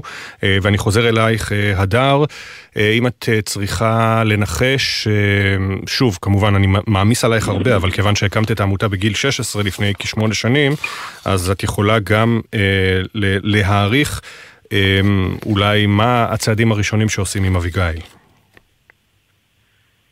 שוב, אני מאוד uh, משתדלת לא לגעת, נראה לי שומעים. באופן עקרוני. נגיד, לילדה קטנה בגיל ארבע שאיבדה את שני הוריה. בסוף, כפי שאמרתי בהתחלה, אני חושבת שבסוף המוטיב צריך להיות להגיד את האמת, לבנות סביבה תומכת ולייצר אמון מחודש. זה אומר שבדרך זו או אחרת צריך להגיד לה, שוב, יכול להיות שלא בימים האלה, לא כרגע, שוב, אני חושבת שהפער פה שיש פה שני, שתי דוקטרינות מקצועיות, זאת אומרת כל העולם הזה של שבי וחטופים אל מול כל העולם של יתמות ואובדן, אבל אם אני מתייחסת רק על העולם של יתמות ואובדן, צריך להגיד את האמת, והאמת היא שצריך אה, לגרום לה ביחד בצורה זו או אחרת להיפרד, מ, להיפרד מן ההורים, אה, שזה בפני עצמו דבר מאוד מאוד מאוד קשה. אה, אבל, אבל זה מה שצריך לעשות, זאת אומרת, להיפרד מן ההורים בהדרגה ולהבהיר שהם לא יחזרו, שוב ברמה שהיא מותאמת ל, אה, לילד בגיל הרך, אה, שדרך אגב, שם יתמות מאופיינת בקשרים טראומטיים באופן שהוא מאוד מאוד אחר. אבל באמת, אה, בגלל שהמקרה פה הוא ייחודי, אז שוב צריך לצלול כל, כל מקרה לגופו. כמובן. אני מאוד רוצה להודות לשתיכן הדר קס, מנכ"לית עמותת חמניות לילדים יתומים, והדוקטור מירי קרן, פסיכיאטרית ילדים ונוער. תודה אה, רבה לשתיכן, וכאמור, אני שוב מדגיש, המטרה הייתה לנסות לחשוב ביחד איך ניגשים, לא, לא לחטט בפצעים של משפחת עידן חלילה, אלא לנסות לחשוב ביחד איך ניגשים לטרגדיה הזו, עכשיו שאביגיל סוף סוף כאן, ושני אחיה הגדולים מחכים לה, אבל גם יודעת, צריכה להבין או להפנים שאבא ואימא לא חוזרים. נחזור שוב על העדכון החדשותי מהדקה-שתיים האחרונות. ישראל קיבלה, ישראל קיבלה את רשימת המשוחררים לפעימה הרביעית. זו הפעימה שאמורה להיות אחרונה על פי ההסכם אם לא מאריכים אותו. אז עוד מעט אנחנו נהיה בשעה השנייה של בוקר טוב ישראל, אחרי uh, הפסקה של פחות מחצי דקה, עם כל הפרטים. שאנחנו יודעים לגבי האפשרות להאריך את הסכם הפסקת האש, כמה משוחררים צפויים היום, כנראה 11, כמה מהם ילדים, כמה מבוגרים. הרשימה כאמור כבר הועברה לישראל, כלומר אין עוד הפרה בנושא הזה, חמאס העביר את הרשימה. וגם נתעדכן במצבם של החוזרים המשוחררים, נדבר עם אחיה של חן גולדשטיין אלמוג, סליחה, ודודם של אגם טל וגל ששוחררו אתמול, וגם עם בדודה של שרון אביגדורי מבארי ששוחררה שלשום עם בתה נועם. בוקר טוב ישראל, השעה השנייה מיד, אל תלכו לשום מקום. בחסות ביטוח ישיר, המציע דחייה בחודשיים של תשלומי ביטוח הרכב למחדשי הביטוח ולמצטרפים חדשים. ביטוח ישיר, איי-די-איי חברה לביטוח, כפוף לתקנון. אתם מאזינים לגלי צה"ל. רוכבי אופנוע, יש גורמים רבים לתאונות אופנוע, אבל בסופו של דבר, החיים שנתונים בסכנה הם שלנו, הרוכבים. אז מה עושים? לוקחים אחריות, עוברים לרכיבה מודעת. למידע נוסף, חפשו אסקרלבד.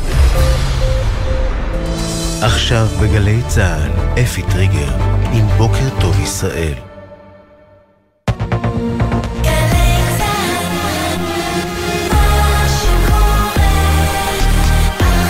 שבע בגלי צה"ל.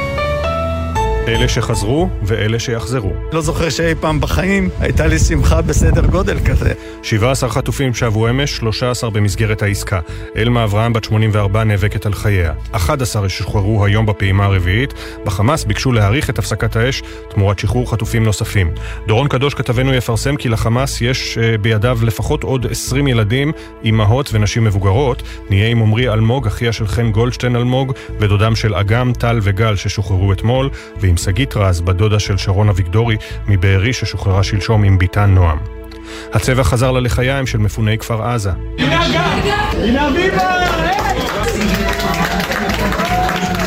הרגעים שבהם מפוני הקיבוץ זיהו בזה אחר זה את התושבים החטופים חוזרים לישראל והידיעה שהמשימה לא, הש... לא הסתיימה.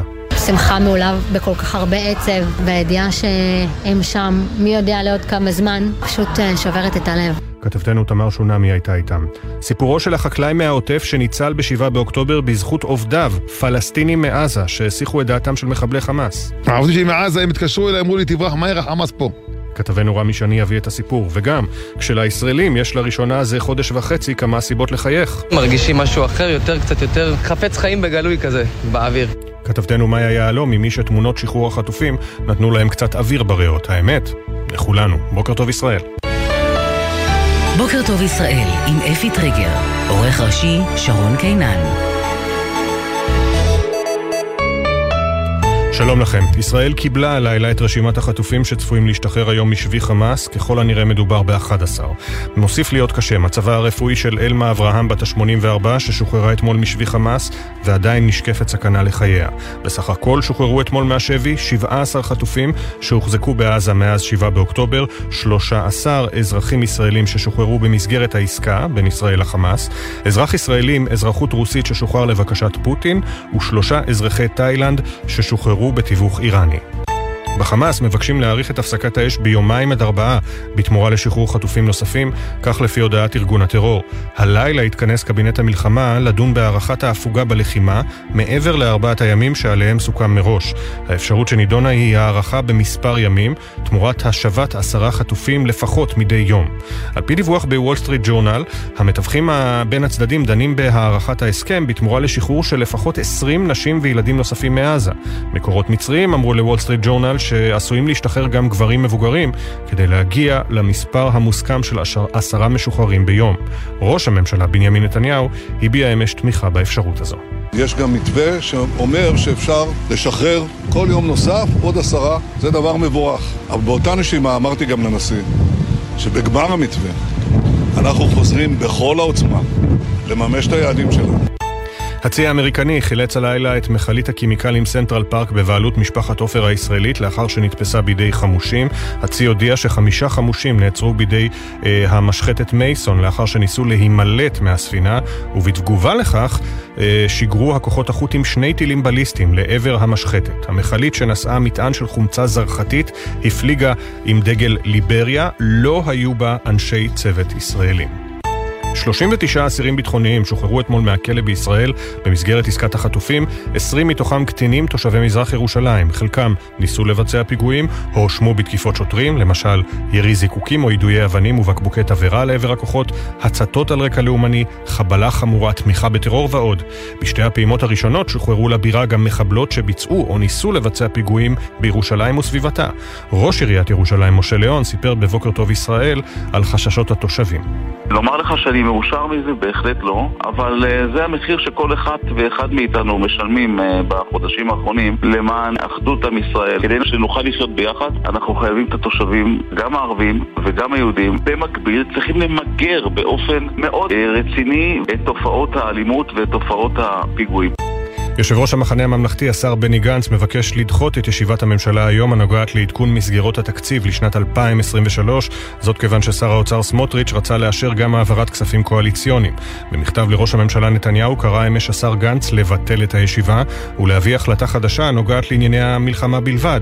אם הישיבה תתקיים והתקציב יישאר על כנו, נצביע נגדו ונשקול את צעדינו, הוסיף גנץ. לשכת ראש הממשלה דחתה את דרישתו.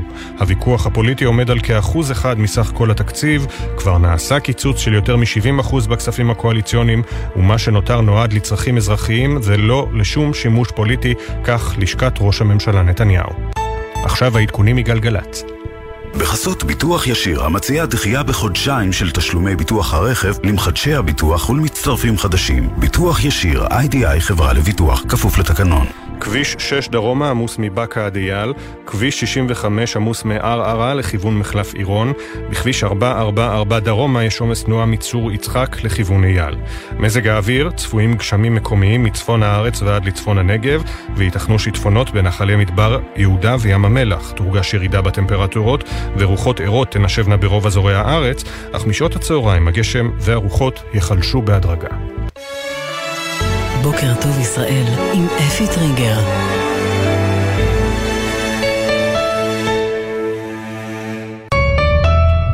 שבע אפס שש, בוקר טוב ישראל. עוד 17 אנשים פוקחים הבוקר את העיניים בתחושת חופש, אותה תחושה שנגזלה מהם לפני 51 יום בידי מחבלי חמאס. אחרי יממה של מתח וכסיסת ציפורניים, היה בלתי אפשרי להישאר אדישים לתמונת החיבוק המחודש של מעיין צין עם בנותיה, דפנה ואלה אליקים. החיבוק ההדוק הזה, אחרי ימים ארוכים בנפרד, מגלם בתוכו גם את העצב והחוסר שנותר גם כעת. מהאיחוד המשפחתי נעדרים נועם האב ותומר, האח של דפנה ואלה, ששניהם נרצחו באכזריות ב-7 באוקטובר. את הדרך החדשה שלהן הם יעשו כאם ושתי בנות. הן ישתקמו ויגדלו ושוב יחבקו זו את זו ברגעי קושי, אבל החיבוק שלהן ושל עוד משפחות רבות לא יהיה שלם. מיד, כל העדכונים על ההתפתחויות במתווה השבת החטופים, אבל לפני כן סיכום היממה החולפת בקולות. הילה חזרה ללא אימא ראיה, וזאת הפרה בוטה של ההסכם עם חמאס. אנחנו דורשים מחמאס ומהמתווכים להחזיר לנו את ראיה עכשיו הביתה, לא עכשיו, לא מחר, אתמול. בגמר המתווה אנחנו חוזרים בכל העוצמה לממש את היעדים שלנו. חיסול החמאס, להבטיח שעזה לא תחזור להיות מה שהיא הייתה, וכמובן שחרור כל חטופינו. כן, הנה מסוק ראשון ממש עבר, תכף נראה כמה נעדרים יוצאים ממנו, וליד המסוק, על הכביש שסמוך אלינו, עשרות צועקים ומוחאים כפיים, ועם דגלי ישראל וארץ ישראל בשעתה היפה ביותר. אני לא זוכר כזאת שמחה שהייתה לי בחיים. אני בכלל לא זוכר אירוע כזה, שממש מתחתית הבור לפסגה, זה ממש מטורף. אביגיל עידן, בת הארבע, יתומה מאם ואב, שנרצחו על ידי ארגון הטרור האכזרי חמאס, היא גיבורה והיא ההוכחה החיה לכך שהמלחמה בארגון הטרור חמאס היא מלחמה מוצדקת מאין כמוה. I'm going to continue working with the Emir of Qatar, President Sisi of Egypt, and Prime Minister Netanyahu of Israel to do everything possible to see the hostages are freed.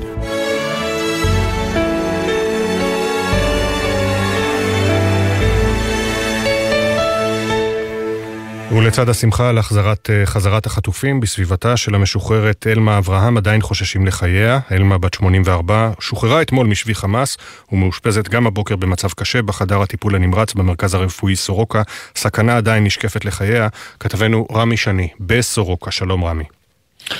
בוקר טוב אפי, אז אה, אכן אלמה אברהם נמצאת כאן במצב קשה, היא בת 84, אפשר היה לשמוע אה, בדברים המסויגים מאוד שאמר אתמול מנכ"ל בית החולים, אה, דוקטור קודיש, על המצב שלה ולמה הוא הגיע לשם, הוא אמר שאישה בגיל, בגיל הזה כנראה לא קיבלה את הטיפול שהיא הייתה אמורה לקבל והדגש הוא על כנראה, היא בהחלט לא קיבלה את הטיפול הזה ולכן מצבה הידרדר גם את החטיפה שלה לשם, כלומר את הדרך שלה לתוך הרצועה היא עשתה כשהיא לא במצב רפואי טוב, והמצב שלה הידרדר עוד והידרדר עוד נוכח התנאים שהיא שהתה שם, אז uh, למנכ"ל בית החולים לא הייתה ברירה אלא להציג את זה uh, גם אם בצורה מסויגת, כדי להטיל את האחריות לטיפול הכושל בה על uh, מי שהחזיק בה שם, כמובן על uh, כתפי החמאס, כמו שלמעשה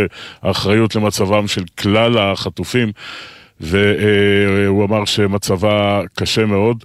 היא הוכנסה לחדר טיפול נמרץ במרכז הרפואי סורוקה בבאר שבע כדי uh, להתאושש לאחר שעברה uh, מספר טיפולים uh, שייצבו את מצבה וינסו לאושש אותה בצורה מסוימת, וזה המצב שבו היא נמצאת כעת. גם המשוחררת השנייה מהרגב שהגיעה לכאן שלשום, עברה mm-hmm. ניתוח. וגם היא מתאוששת עכשיו כשבני משפחתה לידה. תודה, רמי.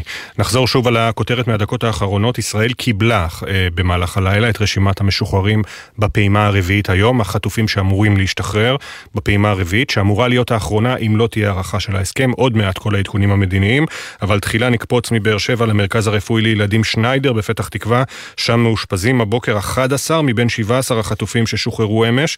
הם מצטרפים למספר משוחררים מהפעימות הקודמות שעדיין נמצאים שם מאז סוף השבוע למעשה, וכתבתנו לענייני בריאות טל אור מאירסון, את הבוקר אה, בשניידר. שלום טל אור, איך נראה הבוקר הראשון שם מחוץ לשבי? כן, אפי, בוקר טוב. באמת אה, תשעה ילדים ושתי אמהות שהגיעו אתמול בפעימה השלישית אה, של השחרור מאושפזים כאן הבוקר.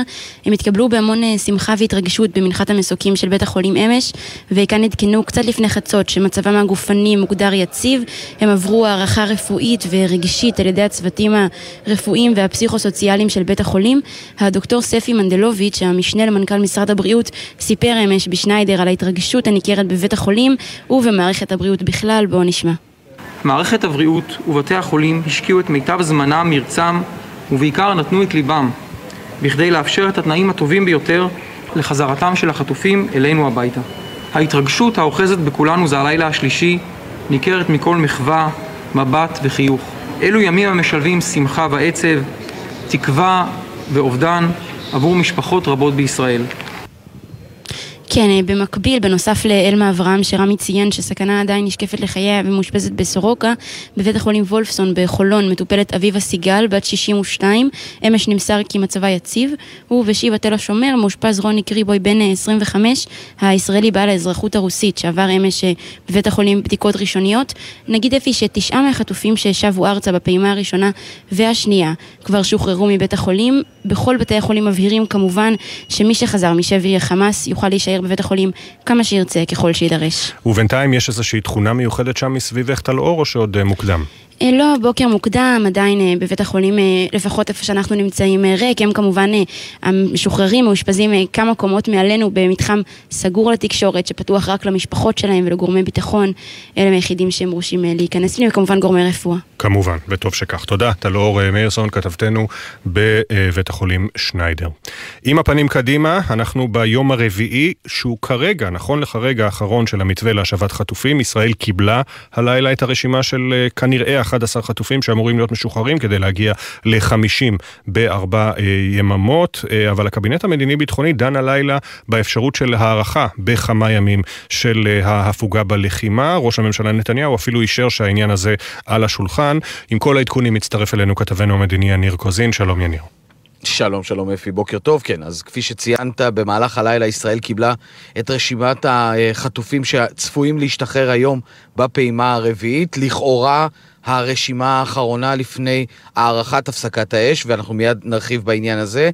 כי להבנתנו אמורים להיות 11 אה, אה, שמות ברשימה הזאת, אולי יותר, אבל אנחנו לא רוצים אה, להתנבא. 11 שמות מכיוון שהם משלימים את 50 החטופים שהיו אמורים להשתחרר במתווה הזה של הפסקת האש של ארבעת הימים. ואז אנחנו מתחברים בעצם לדיון הלילה, שלמעשה מניח על הפרק את האפשרות להאריך את הפסקת האש בעוד יומיים, אולי אפילו יותר.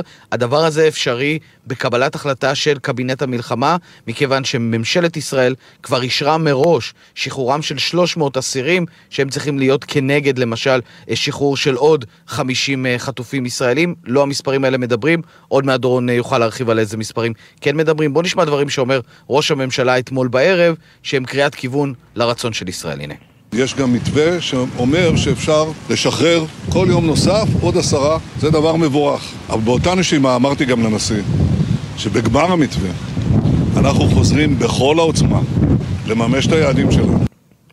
כן, אז אה, זה מה שאומר ראש הממשלה, יש אפשרות כזאת.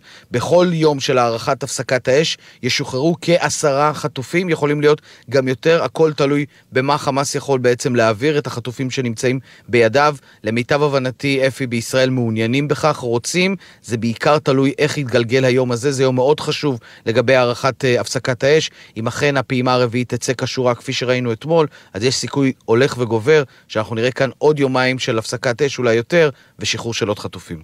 אולי, תודה רבה אה, יניר, תודה. הסיכוי הולך וגובר אתה אומר, ובהתאם לדיונים בדרגים המדיניים על הערכה של מתווה נצירת האש אה, תמורת שחרור החטופים, בדרג הצבאי ממשיכים לאסוף מידע על מספרם ומצבם של האזרחים שעוד נותרו בשבי ברחבי הרצועה. גם דובר צה"ל הבהיר אמש שישראל אוחזת כל הזמן בתמונת המודיעין על מיקומם של החטופים. וכתבנו הצבאי דורון קדוש, אתה מביא הבוקר לראשונה פרטים חדשים על החטופים שחמאס עוד מחזיק בידיו ועשוי לשחרר במסגרת הערכת המתווה. שלום דורון. שלום אפי, כן, אז הדיונים בסוגיית הארכת המתווה יימשכו. כפי שזה נראה הבוקר, באמת שני הצדדים מביעים עניין, גם חמאס באותה הודעה רשמית שהוא פרסם, וגם ישראל, לפי הדברים המפורשים של ראש הממשלה נתניהו. הדרישה שישראל תעלה במסגרת המגעים תהיה לסכם מראש על הארכה ליומיים, לא לסכם בכל יום על יום המחרת, כדי שתהיה איזושהי ודאות מסוימת עד כמה שאפשר יומיים קדימה.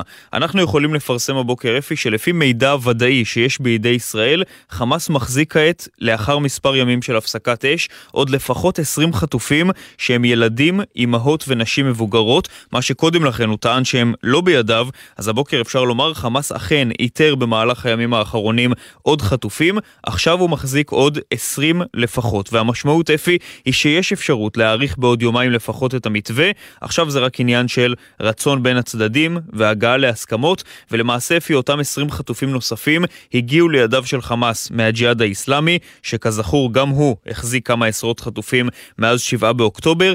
ככל הנראה, מרבית האימהות, הילדים והנשים המבוגרות שהיו בידי הג'יהאד הועברו לידי חמאס, מרביתם, אבל לא כולם. כלומר, הג'יהאד מחזיק עדיין גם בחטופים נוספים. ואתמול, דורון, בפעם הראשונה במסגרת מתווה שחרור החטופים, חלקם שוחררו מצפון רצועת עזה, אזור שצה"ל שולט ברובו, ורשת אל-ג'זירה פרסמה את תיעוד העברת החטופים לידי הצלב האדום. יש גם תמונה ככה מבחוץ למבנה ציבורי גדול, וחמושים עומדים מסביב. נכון. מה אפשר ללמוד מהתיעוד על האופן שבו צה"ל בעצם שולט בצפון הרצועה? כן, אז באמת רשת אל-ג'זירה מפרסמת אתמול את התיעוד הזה מתוך לב העיר עזה, מחבלים חמושים מהזרוע הצבאית של חמאס, מוציאים את החטופים, מעבירים אותם באמצע הרחוב לעיני המוני אנשים לידי הצלב האדום, והתיעוד הזה באמת העלה את השאלה אם חמאס מופיע באופן הזה במרכז העיר עזה, מה זה אומר על השליטה של צה"ל באזור? אז אנחנו יכולים להגיד, התיעוד הזה צולם בתוך שכונה, שכונת שוג'אעיה, שידועה אה, אה, בקרב הישראלים גם בשם סג'אעיה, וזה אזור שצה"ל עדיין לא הגיע אליו במסגרת התמרון הקרקעי, זאת אומרת שכונה שצה"ל אפילו לא נלחם בה, אז כן צריך להגיד, אה, חמאס עדיין נמצא שם, גדוד סג'אעיה שפועל שם בהחלט אה, שם, והערכה גם בישראל הייתה במהלך כל השבועות האחרונים, שלמרות התמרון הקרקעי שכבר הגיע לעומק צפון בצפון רצועת עזה וההשתלטות על רוב האזור, עדיין יש חטופים ישראלים שמוחזקים בצפון רצועת עזה, למשל באזור הזה, אבל כן אומר לנו גורם ביטחוני על כך, עכשיו הם מוחזקים בסג'אעיה ואנשי חמאס מרשים לעצמם להיות ככה בלב העיר שם, באזור המרכזי הזה, אבל בעוד שבועיים אנחנו כבר לא נוכל לראות את התמונות האלה, ככה אומרים בישראל. תודה, דורון. תודה. שבע ושמונה עשרה דקות, מה באשר לצד השני? בחמאס מבהירים בפומבי כי מציאת חטופים נוספים היא אינטרס שלהם. בכיר בתנועה אף הגדיל לעשות ואמר אמש, מקומם של כל הישראלים בבית. פרשננו לענייני ערבים ג'קי חוגי, שלום. שלום, אפי נכון, חמאס אמרו בצורה מפורשת שהם רוצים הערכה של הפסקת האש ומוכנים לשם כך לתת חטופים. הם גם מודים שיש חטופים בעזה, אבל שלא ידוע לגבי כולם היכן הם נמצאים. מחר בשבע פוקעת הפסקת האש. אם רוצים להעריך אותה, צריך לעשות את זה הלילה, אחרי הפעימה הרביעית. הנה חליל אלחיה, חבר הלשכה המדינית של חמאס, רשמית הוא הסגן של סינואר, בפועל הוא כבר תקופה ארוכה מחוץ לעזה. על הקו בין ביירות לדוחה. תשמע איך הוא מנסח את הדברים אמש בריאיון לאלג'זירה. نحن نسعى واخواننا ومع فصائلنا الفلسطينيه نسعى بكل اجتهاد لتامين الافراج عن هؤلاء اللي نحن نعتبرهم يعني مدنيين وأنتم رأيتم والعالم كله رأى البعد الإنساني والأخلاقي والقيمي لشعبنا الفلسطيني. זה אומר, אנחנו פועלים יחד עם הפלגים שלנו בכל הרצינות להבטיח את שחרורם של העצורים הללו.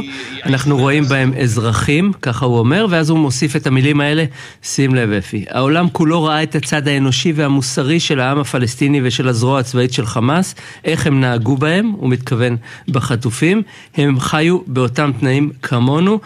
פתאום החטופים הם אוכלוסייה יקרה שצריך לדאוג לה, באמת נדיב מצידם. מה שחשוב כאן אפי, לחמאס יש רצון עז במציאת חטופים, זה מטבע יקר עבורם והם סוחרים בו, ללמדך כמה הפסקת האש עבורם חיונית, הם מוכנים גם לכלול גברים מבוגרים בעסקה.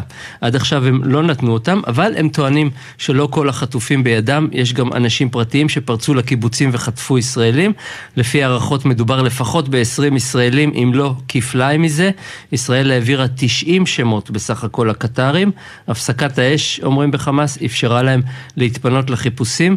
מחר בשעה הזאת אנחנו אמורים לדעת כיוון לפחות, אפי. תודה, ג'קי חוגי. תודה לך. הימים האלה מאוד מאוד מרגשים, כמו שאמר מישהו, קרן אור באפלה הגדולה שהיא בחיינו מאז 7 באוקטובר. שלשום שרון אביגדורי ונועם, שרון אביגדורי בת ה-52 ונועם בת ה-12 הוחזרו לישראל במסגרת הפעימה השנייה. דיברנו כאן כמה פעמים עם חן האב, שהוא ועומר הבן חיכו כאן בכיליון עיניים מאז 7 באוקטובר לעסקה הזו. זוהר, הגיס של שרון, מצטרף אלינו כעת. זוהר אביגדורי, שלום. שלום, בוקר טוב. 50 ימים ארוכים בשבי, אבל עכשיו סוף סוף כבר בוקר שני ששרון ונועם פוקחות עיניים כאן בישראל. נכון, מרגש מאוד, וזה נדמה שכל המדינה מאחורינו בהתרגשות ובשמחה הזאת, וזה ממלא את הלב באושר. כמובן, לגמרי כל המדינה איתכם. מה אתה יכול לספר לנו על מאז שהן חזרו לכאן? האם פגשת אותן? בוודאי, אנחנו חיכינו להם, הפעימה השנייה התעכבה מאוד, כזכור לנו, והם הגיעו לשיבא רק סביב שלוש לפנות בוקר, ומאז אנחנו רוב הזמן איתם, כן. וספר לנו קצת על השעות הללו שבהן הפעימה התעכבה במוצאי שבת, חששת שאוי ואבוי אולי זה לא קורה? כן, בוודאי, כולנו היינו במתח מאוד גדול, אני עצמי הייתי במטה, במטה החטופים בתל אביב, אחר כך הזמנים התארכו והתארכו, הלכנו לעצרת, חזרנו מהעצרת וזה עוד לא קרה. סך הכל שעות מאוד קשות, כי היה ברור שאם הפעימה השנייה לא קורית, אז גם המשך הפעימה לא קורית. כאילו זה לא רק הסיפור המשפחתי שלנו, זה גם שאר משפחות החטופים, הן בפעימה הזאת והן בכל שאר הפעימות שמחכות לראות את היקירים שלהם. והיה לנו ברור שביום הזה, בפעימה הזאת, זה תלוי. ובסופו של דבר, כשזה קרה, זה כמובן שזו התפרצות מאוד מאוד גדולה של שמחה אישית שלנו, יחד עם ההבנה שזאת רק פעימה, ושאנחנו, יש לנו עוד מאות אזרחים שחובה עלינו להוציא משם. כמובן. ובסופו של דבר הן אכן הגיעו לכאן, קצת, אחרי חצ... קצת לפני חצות התבצעה הפעימה.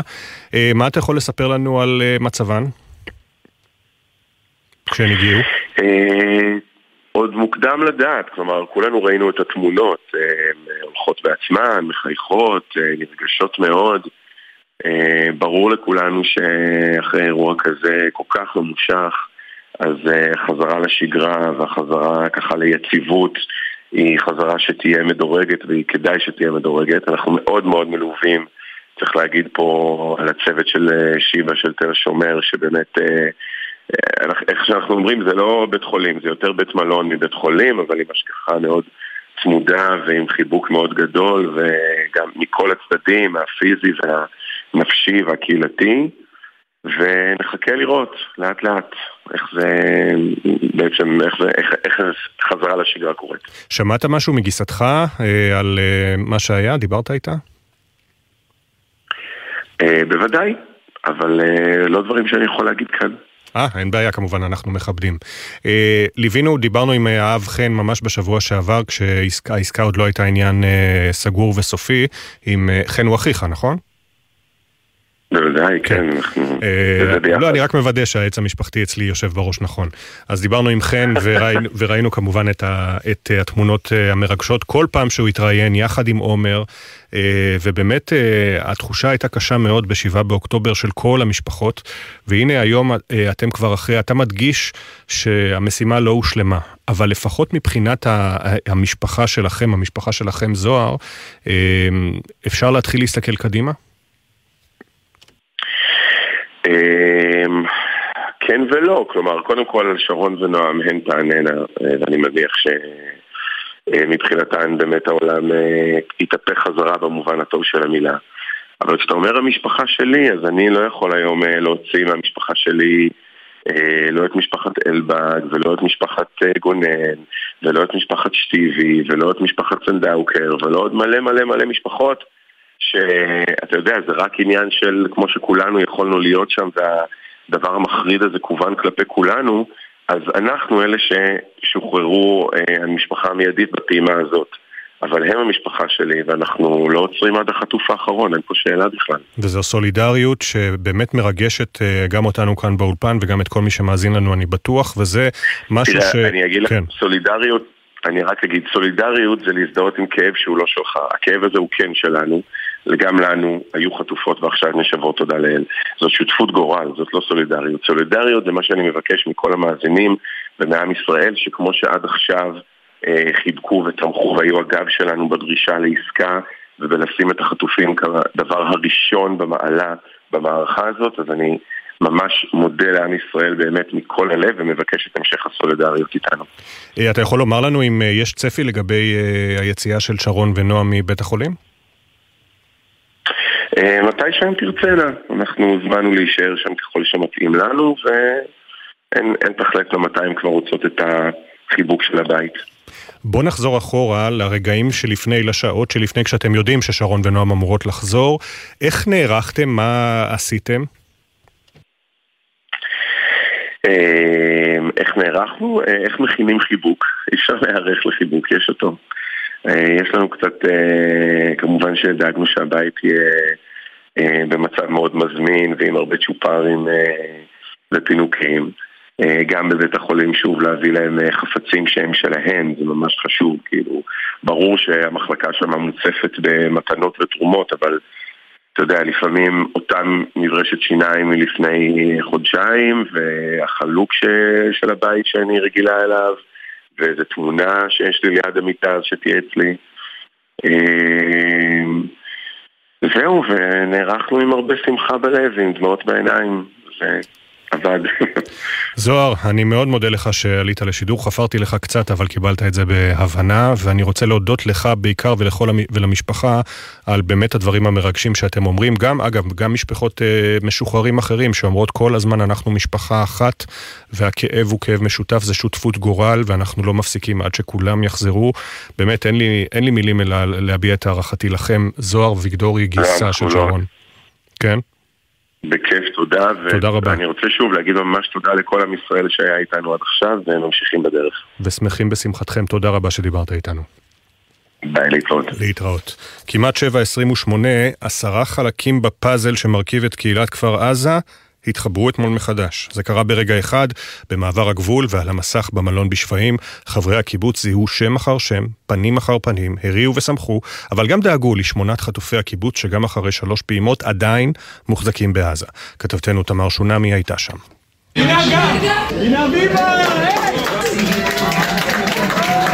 אחרי 51 יום הם סוף סוף כאן, בבית. הגר, עופרי, יובל, אוריה, חן, אגם, גל, טל, אביבה ואביגיל. עוד תמונה, עוד סרטון, עוד אות חיים ואפילו חיוך. והאולם בקיבוץ שפיים כבר היה קטן מלהכיל את קשת הרגשות שחוו תושבי כפר עזה. ביניהם רננה ורועי. זה התרגשות מטורפת פשוט. כל היום הייתה הציפייה הזאת, ידיעה שאולי כן זה יקרה, אולי לא, ועכשיו שזה קורה זה פשוט אה, מטורף ובלתי יאומן. מרגש מאוד. אני איבדתי את ההורים שלי בשבת השחורה. קצת אור, באמת. לא קצת, הרבה הרבה הרבה אושר לראות את הילדים האלה חוזרים.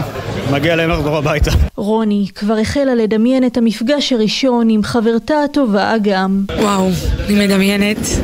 היא לא יודעת מה אני אגיד לה. יודעת שאני אחבק אותה ויודע על הרגע הזה. אני מחכה לו. רגשות מעורבים, שאר החברים שלי עדיין בשבי. שמחה, עצב, הכל היה פה היום. ובין התשואות הרמות היו גם הדמעות על 62 נרצחי הקיבוץ, על אביגיל שחוזרת לעולם בלי אבא רועי ואימא סמדר, על נדב וים גולדשטיין אלמוג שלא יזכו להתאחד עם ארבעת בני משפחתם ששבו, על המאבק של אביחי ברודאץ', על אביבה שעדיין מחכה לבן זוגה.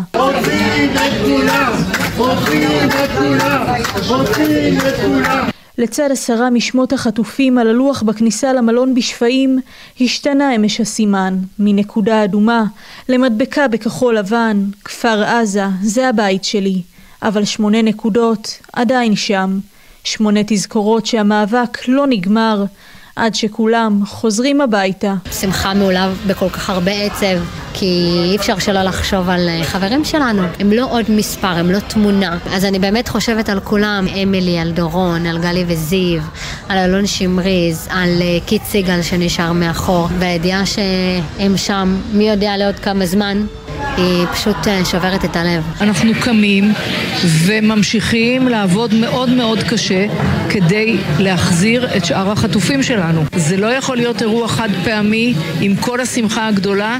אנחנו חייבים להשקיע את כל מה שאנחנו יכולים ולדאוג לשאר החברים שלא נמצאים איתנו.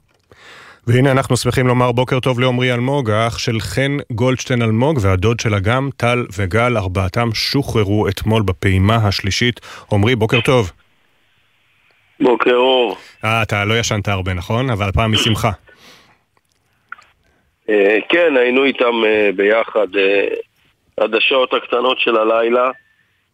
וזה אירוע שהוא מאוד מטלטל כל קשת הרגשות, אתה יודע, אתה בוכה, אתה צוחק, אתה מקבל את המשפחה הזאת, וחן יצא מהבית שהיא יודעת שים נרצחה, והיא יודעת שנדב נורה בממ"ד, וככה היא הולכת לשבי עם שלושת הילדים האלה. וזה, וזה... ואז היא נמצאת בשבי הזה 50 יום, 51 יום, אה, כשהיא צריכה לדאוג לילדים, הם הוחזקו כל הזמן ביחד? אה, כן, הם היו ביחד. אה, אתה יודע, דיברנו איתה בטלפון שהגיעה לחצרים, אה, היא התקשרה והיא אמרה שהילדים היו מדהימים. וואו. ושאגם היא השותפה החדשה שלה. ואתה יודע, גם היא עוד לא בת 18, והם טיפלו, אתה יודע, אחד בשני. אה, זה ללכת ככה לשבי, שאתה יודע שהמשפחה התפרקה, שאתה... אתה יודע, הם גם לא ידעו, אה, אה, לא היה להם תמונה מלאה כמו שלנו יש על מה שקרה בכפר עזה. כפר עזה, הקיבוץ הזה נכבש, והיה שם טבח, והיה שם אכזריות, והם התחילו לקבל את התמונה של מה שקרה בקיבוץ ומי נמצא איפה רק אתמול. אז בתוך כל הכאוס הזה ובתוך כל הסיפורים האלה, יש פה משפחה שאתה יודע, תתחיל מחדש עכשיו, וחן אה, תתחיל אה, מחדש ואנחנו עוטפים אותה. ובשניידר אתמול אה, בערב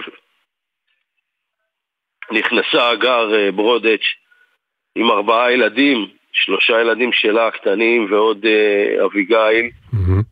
ואחרי זה נכנסה חן. ואתה נזכר שתי, ברגע הזה. שתי, שתי לביאות שהולכות במסדרון בתוך uh, הבית חולים המדהים הזה עם המשפחה שלהם, וזה פשוט בלתי נתפס. פשוט בלתי נתפס.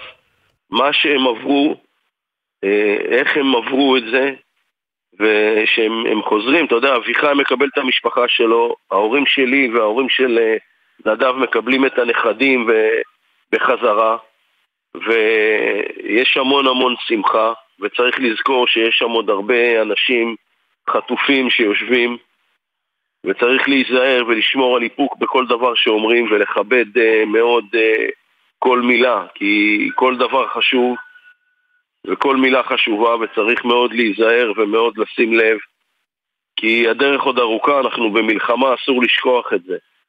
Uh, חן סיפרה אתמול שהיא יצאה מהממ"ד והיא זוכרת את התמונה של נדב ואיך הם uh, לא יכולים אה, פשוט להיפרד ממנו, הם יוצאים החוצה וחוטפים את הילדים וים לא מצליחה לצאת מהבית והיא רצה בין הילדים לים כדי לנסות, ים כנראה התעלפה, הייתה מאוד לחוצה והיא חוזרת לים באחת הפעמים שהיא הולכת כה וכה בין הילדים לבין ים uh, לבית והיא רואה שבעצם רצחו את ים בדם קר והיא הולכת עם התמונה הזאת לשבי, זאת אומרת זה... פשוט אירוע שהוא בלתי נתפס. והיא, והיא חוזרת, היא מחזירה את כל הילדים האלה, ואני לא חושב שיש מילים או רגשות שיכולים לתאר את הסטטוס הזה שהיא נמצאת בו בשבי, ושהיא לא יכולה אפילו להיפרד מה... היא ונדב מכירים מגיל 14. אז היא, אתה יודע, היא חזרה אלינו, והילדים חזרו אלינו, ושני הבנים הקטנים האלה מדהימים, אה, אה, גל וטל. הם יודעים איפה הם היו, הם מבינים שאין את האבא, הם מבינים שאין את האחות הגדולה, הם מודעים לכל האירוע הזה. זהו, הם, אה, הם חיוניים, הם מדברים, הם אה, שמחים, ייקח להם קצת זמן לעכל, להתאפס, אבל הם לא בשבי יותר, וזה הדבר הכי הכי חשוב ויקר. וצריך גם להגיד מילה טובה לכל מה שהאנשים פה במדינה עשו, אתה יודע אם זה הצוות של גל הירש, שזה אנשים שעזבו הכל ועובדים סביב השעון ולא עוזבים את זה, לא עוזבים את זה עד, ש... עד שהם רואים את המשפחות מתאחדות. וצריך להגיד להם מילה, ו... ולניצן אלון ולראש המוסד, שמע, זה אירוע היסטורי, פשוט אירוע היסטורי, אירוע שהוא אי אפשר להכיל אותו ואי אפשר להבין אותו. עם מי אתה מתעסק, איך אתה מתעסק, ולהצליח אה, אה, להוציא את האנשים האלה החוצה משם, ולהוציא את המשפחות האלה ואת הילדים האלה, זה... אני חושב שזה נותן הרבה מאוד כוח למדינת ישראל, וזאת ההתחלה של התקומה, הערבות ההדדית הזאת, העטיפה הזאת שעוטפים את האנשים. אז אה, אתה יודע, מצד אחד אנחנו מאוד מאוד שמחים ומתרגשים, ואני, אתה יודע, התחלתי לעבוד בזה בחמישים ימים האחרונים, מה אני עושה ואיך אני עושה, ועם מי להיפגש ומה לעשות נכון, והדרך עוד ארוכה, אבל אני, אני מאמין בלב שלם שישראל היא המדינה שהכי טוב להיות בה תמיד. וכדי ש... המוות הזה של אה, ים ונדב לא יהיה לשווא, וכדי שנוכל להתחיל לבנות את הקיבוצים האלה ואת העוטף מחדש, חייבים להחזיר את כולם הביתה. אין ספק בכלל, ואני שומע את ההתרגשות בגולך, עמרי, בעצם אה, מה שאתה מספר לנו, אם אני אנסח את זה במילים שלי, זה שלכם היו את החמישים יום האלה קצת להקל את המוות של נדב וים, אבל מה עבר על חן כשהיא הולכת עם אגם, טל וגל לשבי, כשהיא רואה שרצחו את ים בדם קר, כשהיא יודעת שנדב ירוי, ועכשיו היא חוזרת והיא תשמע לאט לאט גם עד כמה אה, הטבח בכפר עזה היה גדול, אה, ומשהו ב, בזה גם, כלומר אתה כמובן שמח על החזרה, אבל גם שובר אותך הגודל של העצב שצריכים להתמודד איתו במקביל לשמחת השחרור. כן, חני, חני לביאה ואגם היא לביאה, הם שתי נשים אדירות, אבל uh, אתה יודע, אתמול ישבנו, יש שם בשניידר באמת, זה בית חולים ברמה עולמית. כמות של uh, אנשי מקצוע, וחשבנו איך, איך נגיד לחן, מה היא יודעת? היא יודעת, היא לא יודעת. אני כל הזמן אמרתי שהיא יודעת הכל, כי אני הייתי בכפר עזה בבית שלהם, כמה פעמים, ואי אפשר לצאת מהבית הזה בלי לדעת מה קרה שם, אי אפשר. ואני אמרתי כל הזמן בסתר ליבי ולסובבים שלי הקרובים שהיא יודעת. וכשהיא דיברה איתנו בטלפון היא אמרה לנו, אה, הילדים האלה היו פשוט מדהימים. איך הם התנהגו, איך הם שיתפו פעולה, איך הם הבינו את הסיטואציה. והיא אמרה, אני לא הייתי בטוחה על נדב כי עזבנו אותו ירוי בממ"ד ולא הצלחנו להיפרד ממנו. אבל uh, ים, uh, ידעה שהיא, uh, שרצחו אותה בדם קר, הם, uh, הם חטפו את הילדים uh, ו- ואותם, וים לא הצליחה לצאת מהבית, היא התמהמהה, היא כנראה התעלפה, או, או היא הייתה מאוד נסערת מהאירוע, היא ניסתה לתפעל אותו, היא הייתה המון בוואטסאפ, והיא הייתה אה, מההתרגשות או ממשהו כזה, כנראה מעדה והתעלפה, וכן ניסתה להעיר אותה, להביא אותה איתם, והיא רצה בין הילדים שכבר הלכו לצד השני של הבית אה, עם המחבלים לבין ים, ובאחת הפעמים שהיא חזרה לים היא ראתה שהם אה, פשוט אה, ירו בה, ועם התמונה הזאת היא הולכת לשבי, זאת אומרת, זה, בלתי נתפס, זה בלתי נתפס, אבל אתה יודע, אנחנו, אנחנו צריכים להיות אופטימיים וצריכים להיות חיוביים, ויש פה קצת שמחה וקצת שפיות וקצת עתיד. יש פה קצת עתיד, כי אה, כשמחזירים משפחה כזאת, אז יש עתיד. יש עתיד, יש פה ילדים. וגיסתך היא לביאה של ממש, סליחה, אחותך היא לביאה של ממש. אה, ואמרת שגם אגם ככה גדלה להיות השותפה שלה, ככה היא סיפרה. עמרי אלמוג, אה, אני מודה לך מאוד שאתה מדבר איתנו ברגעים המרגשים האלה גם. אה, אני שמח ככה שבתוך פחות משבוע דיברנו בשישי לקראת הריצה, ועכשיו הם כבר בבית בחזרה. ותודה רבה שגם נתת לנו את התמונה המלאה אה, של הדרמה האנושית המורכבת הזו, ונקווה שבאמת יש, יש עתיד, אתה, אני מבטיח לך שיש עתיד. תודה רבה שדיברת איתנו, עמרי. תודה לכם. יש עתיד ויש משפחה מדהימה שההתמודדות רק לפניה. כן, גם עמרי אלמוג וגם האח של חן אביגדורי, פשוט אה, מרגשים, אצילים. עכשיו 7.41 הכותרות. ישראל קיבלה את רשימת החטופים שצפויים להשתחרר היום משבי חמאס, ככל הנראה מדובר ב-11 משוחררים. הוסיף להיות קשה מצבה הרפואי של אלמה אברהם, בת ה-84, שהשתחררה אתמול משבי חמאס, ועדיין נשקפת סכנה לחייה. בסך הכל, שוחררו אתמול מהשבי 17 חטופים שהוחזקו בעזה מאז 7 באוקטובר, 13 אזרחים ישראלים ששוחררו במסגרת העסקה בין ישראל לחמאס, אזרח ישראלי עם אזרחות רוסית ששוחרר לבקשת פוטין, ושלושה אזרחי תאילנד ששוחררו בתיווך איראן. עמרי אלמוג, אחיה של חן גולדשטיין אלמוג ודודם של אגם, טל וגל ששוחררו אתמול, אמר בבוקר טוב ישראל, הילדים התנהגו בצורה מדהימה. אירוע שהוא מאוד מטלטל אה, כל קשת הרגשות, אתה יודע, אתה בוכה, אתה צוחק, הם היו ביחד, אה, הילדים היו מדהימים. וואו. ושאגם היא השותפה החדשה שלה, והם טיפלו, אתה יודע, אחד בשני. זוהר אביגדורי, גיסה של שרון ודוד של נועם ששוחררו בפעימה השנייה ועדיין נמצאות בבית החולים שיבא, סיפר בבוקר טוב ישראל, אי אפשר להיערך לרגע הזה. כמו שכולנו יכולנו להיות שם, והדבר המחריד הזה כוון כלפי כולנו, אז אנחנו אלה ששוחררו, אה, המשפחה המיידית בפעימה הזאת. אבל הם המשפחה שלי, ואנחנו לא עוצרים עד החטוף האחרון, אין פה שאלה בכלל. סולידריות זה להזדהות עם כאב שהוא לא שלך. הכאב הזה הוא כן שלנו, וגם לנו היו חטופות ועכשיו נשבור תודה לאל. זאת שותפות גורל, זאת לא סולידריות. הג'יהאד האיסלאמי העביר לידי חמאס את מרבית הילדים והאימהות שהחזיק ברשותו, אך חלק מהחטופים עדיין מוחזקים ככל הנראה בידי הג'יהאד. לפי פרטים חדשים שמפרסם הבוקר כתבנו הצבאי דורון קדוש, חלק מהחטופים הנוספים אותרו במהלך ימי ההפוגה בלחימה. באשר למתווה להארכת ההפוגה, שלפיו ישוחררו מדי יום עשרה חטופים, ישראל יודעים שבידי חמאס מוחזקים עוד לפחות 20 ילדים, אימהות ומבוגרות שיכולים להיכלל במתווה. עם זאת, ישראל דורשת לסכם מראש על הארכה ליומיים לפחות, ולא אה, לסכם בכל יום על הארכה ליום נוסף. בחמאס מבקשים להאריך את הפסקת האש ביומיים עד ארבעה בתמורה לשחרור חטופים נוספים, כך על פי ההודעה של הארגון. הלילה קבינט המלחמה יתכנס לדון בהארכת ההפוגה בלחימה מעבר לארבעת הימים שעליהם סוכם מראש. עדכון תנועה אחד לנהגים מגלגלצ, בכביש ירושלים תל אביב יש עומס תנועה כבד מהראל לכיוון מחלף שער הגיא בגלל משאית תקועה, נתיב אחד חסום שם. מזג האוויר, גשם מקומי מצפון הארץ עד לצפון הנגב, ייתכנו שיטפונות בנחל למדבר יהודה וים המלח. עכשיו נצא לכמה הודעות, ואז כתבתנו מאיה יהלום פגשה את האנשים שהחליטו לצאת לבלות אחרי חודש וחצי של כאב. 90 שניות של הפסקה ומיד חוזרים, בוקר טוב ישראל.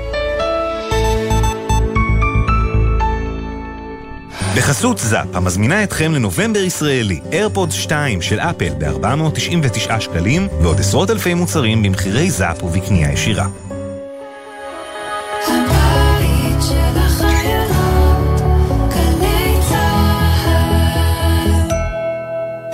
גלי צה"ל מברכת את השבים והשבות. מכיכר החטופים בתל אביב, באחד הימים המתוחים, אולי בעשורים האחרונים. שולחן עם צעצועים וספר צביעה של חד קרן, שולחן שהכינו צוותים של אכ"א לילדים שאמורים לחזור. בית החולים ממש נערכים כבר לקלוט אה, חלק מהמשוחררים והמשוחררות. כתבנו מאשר שם במצרים. השיירה שעושה דרכה לכאן. אנחנו רואים רכב שנוסע על הכביש מולנו. אנחנו לאט לאט מזהים כל חטוף ש... שמגיע לארץ? ידעתי מאתמול ולא האמנתי, עד שלא ראיתי אותה. אני ממתינה לנכדות שלי. פשוט נתתי צעקה, הנה היא! החטופים, החטופות, בדרך לישראל, ואנחנו מקבלים אותם בחזרה. מנגנים אה, שירים, עם דמעות בעיניים. ברגע שהוקראה הודעה רשמית, לא היה גבול באמת לצהלות השמחה. מצפים לכולם בבית. גלי צה"ל, כל מקום, כל הזמן. עכשיו בגלי צה"ל, אפי טריגר, עם בוקר טוב ישראל. רבע לשמונה, בנוסף ל-14 האזרחים הישראלים ששבו הביתה, חזרו אתמול מהשבי גם שלושה חטופים אזרחי תאילנד. 17 תאילנדים שוחררו בסך הכל בימים האחרונים אחרי שבועות ארוכים בעזה, אבל 15 תאילנדי ועוד מספר עובדים זרים ממדינות שונות עדיין נמצאים שם, בשבי, אחרי שנחטפו מישראל ב-7 באוקטובר. הזרים השבים מטופלים במתחם סגור על ידי הגורמים הרשמיים עם נציגי השגרירויות השונות. כתבנו שי ישראל, שלום. בוקר טוב אפי, אתמול שוחררו שלושה תאילנדים נוספים משבי החמאס, סך הכל שוחררו 18 אזרחים זרים מהשבי, בהם 17 תאילנדים ואזרח פיליפיני אחד, שהוא היחיד ששוחרר עד כה מבית החולים, הוא שוהה כעת במלון במרכז הארץ בחסות שגרירות הפיליפינים. כל שאר העובדים הזרים עדיין מטופלים במרכז הרפואי שמיר אסף הרופא, מנהלת בית החולים הדוקטור אסנת לב ציון קורח מעדכנת. הגיעו אלינו עוד שלושה עובדים זרים תאילנדים שנחטפו ושוחררו מהשבי. הם במצב יציב, כרגע נבדקים. חשוב לציין שבניגוד לישראלים שמגיעים והמשפחה מחכה להם כאן, כאן אין משפחה. ואנחנו נותנים להם את כל החום והאהבה והמעטפת. עם קליטת החטופים התאילנדים החל מבצע יד אחות של צה"ל ומשרדי הבריאות והחוץ. השבים התאילנדים מקבלים מענה טיפולי ורפואי, דואגים לכל צורכיהם. יש במתחם הסגור גם עובדים סוציאליים, פסיכולוגים, איתם הם מדברים על החוויות הלא פשוטות שעברו בתקופת השבי. אתמול פרסמנו כאן בבוקר טוב ישראל שארבעה מהמשוחררים הזרים מוגדרים כשוהים בלתי חוקיים בישראל, ובכדי לספק להם את כל המעטפת הזאת, החל מהלך להסדרת מעמדם החוקי בארץ. בין השבים התאילנדים יש אישה אחת בשם נטווארי מולקן, עליה הופצה שמועת הכזב כי ילדה בשבי. אימא שלה, בוניירין, שמחכה לבואה, מספרת על התחושות. אני ממש שמחה, קיוויתי מאוד שהבת שלי תהיה בין אלו שישוחררו. כשראיתי את השם שלה פשוט התמוגגתי, יצאתי ורקדתי. יש הרבה דברים שאני רוצה לשאול את הבת שלי. איך היא הרגישה במהלך השבי, ועוד כל כך הרבה שאלות. אני רוצה שהיא תחזור אלינו ותדבר איתי. כך אימה של נטווארי. במשרד החוץ צופים שבימים הקרובים, אחרי שיסיימו את הטיפולים והבדיקות, ישובו האזרחים הזרים ששוחררו למדינות שלהן, ויזכו סוף סוף להתאחד עם משפחותיהם. ועכשיו, פוליטיקה וכלכלה. הממשלה צפויה לאשר היום תקציב הכולל בין היתר כספים קואליציוניים. אלה ששרדו את שלב הקיצוצים, אלא שהמהלך המתקר... המתקרב עורר מתחים בממשלה, כשהשר בני גנץ קרא לראש הממשלה נתניהו לדלג על החלק הזה בישיבה ואמר, נצביע נגד ונשקול את צעדינו אם לא תעצרו. ראש הממשלה השיב מצידו, מדובר בחלק מזערי מהכספים שיאושרו. שחר גליק, כתב התחום הפוליטי, האם באמת אנחנו לפני אולטימטום של גנץ, או שלא צריך להיסחף? שלום שחר. שלום אפי, בוקר טוב. אכן ישיבת הממשלה היום די עמוסה באופן חריג לתקופה הזו, ואתמול בשעות הערב מתפוצצת עוד מחלוקת בתוך ממשלת האחדות. מוקד הישיבה הוא תקציב חדש למעט הזמן שעוד נותר בשנת 2023, תקציב לחודש וחצי. הממשלה צריכה לאשר את התקציב הזה, והוא כולל בתוכו גם כספים קואליציוניים. רובם קוצצו, בקואליציה הבטיחו שכל מה שנשאר הוא נחוץ, אבל יושב ראש המחנה הממלכתי בני גנץ חושב אחרת. השוואת המשכורות למורים החרדים, ההגדלה שהובטחה בקצבאות האברכים, כספים למיזמים בהתנחלויות ועוד כמה סעיפים שנראים לו מיותרים מאוד בתקופה הזו. בשבוע האחרון הוא ניהל על זה עימות פנים ממשלתי ואתמול מגיע המכתב הזה לראש הממשלה. לדבריו של גנץ, העברת כספים קואליציוניים תפגע בחוסן הלאומי ובלכידות והוא משחרר גם איום מרומז במכתב אם הישיבה תתקיים והתקציב יישאר על כנו, סיעת המחנה הממלכתי כותב גנץ תצביע נגד התקציב ו... תשקול את צעדי ההמשך שלה. מה זה אומר תשקול את צעדי ההמשך? ממה שאני שומע זה איום סרק, הוא לא מתכוון לפרוש מהממשלה על רקע הסיפור הזה, אבל הוא כן מנסה להראות גם לבייס שלו וגם לנתניהו שהסיפור הזה חשוב לו. ראש הממשלה משיב במכתב מפורט, הוא לא מתקפל, מסביר שהממשלה מאשרת 30 מיליארד שקלים, שהוויכוח הוא על בערך אחוז מהתקציב הזה, וגם הכספים האלו, אומר נתניהו, מגיעים למשכורות מורים ולצרכים שאינם פוליטיים. בקיצור, הוא לא זז מעמדתו, התקציב הזה צפוי להיות מאושר היום בממשלה בישיבה הזו, אבל זו עוד עדות לעימותים האלו שנמשכים מחוץ לחדר בין שני ראשי המחנות, כשבחדר הסגור הם מנהלים עדיין יחד מלחמה, ולדברי שני הצדדים שם הם עושים זאת בשיתוף פעולה הדוק. תודה, שחר. גם 51 יום אחרי, לצד השמחה על אלה ששבים ארצה, נראה שהחברה הישראלית אפילו לא קרובה להתאושש מאירועי 7 באוקטובר. ככל שעובר הזמן, אנחנו שומעים על עוד ועוד סיפורים מאחד הימים השחורים בתולדות ישראל. על שניים מהם, כיצד פועלים מעזה הצילו את המעסיק שלהם, וכיצד פועלים שכאלה נרצחו בידי מחבלים, נשמע מפי כתבנו בדרום, רמי שני. שלום רמי. בוקר טוב אפי, איש השטח במטע של קיבוץ ניר יצחק בחבל אשכול זיהה את התרחשות חדירת המחבלים לשטח הארץ והבין כי העובדים שלו, שכולם מעזה, נמצאים בסכנה, שכן באותו יום הם ביצעו גיזום בין עצי האבוקדו במטע. הוא הודיע להם בשיחת טלפון על מה שקורה והמליץ להם לחזור דרך מעבר ארז לרצועה. קבוצת העובדים עלתה על רכב ההיסעים שלהם עם נהג מאחד היישובים הבדואים בנגב. הם הצליחו להגיע עד שדרות, שם השיגו אותם אנשי החמאס ורצחו אותם ביריות, את כולם, את העובדים ואת הנהג. איש לא נותר כדי לספר מה אירע. הקבוצה הזאת עבדה בכמה שטחי מטע בנגב. ניסיונות מנהלי העבודה להבין מה התרחש הובילו אותם אל אותו סוף עגום של הקבוצה. במושב יכיני הסמוך לשדרות הצילו פועלים כאלה את חייו של דביר חג'בי, חקלאי שהעסיק את העובדים באריזת מלפפונים. הוא היה בשטחים שלו כשהחל לשמוע את ההתראות מפני רקטות. הוא חזר לבית האריזה, אך שם כבר היו אנשי חמאס. חג'בי נאלץ להסתתר בעוד העובדים שלו מסיחים את דעתם של המחבלים. העובדים שלי מעזה, הם התקשרו אליי, אמרו לי תברח מהר, החמאס פה. אמרתי להם כן, אני יודע שהחמאס פה. הם הצילו אותך. הם הצילו אותי, אבל אני כבר ידעתי שהחמאס פה. אני מסתכל מהממ"ד, חמאסניקים האלה כבר הגיעו לשער של המושב. והם צועקים שם. יצאתי לכיוון הבית אריזה, וראיתי שהם מדברים שם עם הערבים. היה לי שם שני עזתים שעבדו אצלי. והתחבאתי מאחורי הקרטונים שם. מאחורי ה... היה לי ג'אנק כזה, מזבלה, זה קרטונים. הם דיברו איתם, אמרו לו, וואלה אל-מעלם. אמרו לו, אל-מעלם ראח פילסלי, להתפלל. הם אכלו שתי מלפונים, ויצאו משם לכיוון הכביש של המושב. הלכו לשכן, רצחו אותו, הלכו לשכן השני, גם אותו סיפור, יצא בעוזי עוד מה קורה, רצחו גם אותו. חג'בי ניצל ממוות ודאי, עובדיו חזרו לעזה, הם סיפרו לו שאנשי חמאס חשדו בהם בשיתוף פעולה עם כוחות הביטחון הישראליים ולקחו מהם את כל הכסף שקיבלו כמשכורת.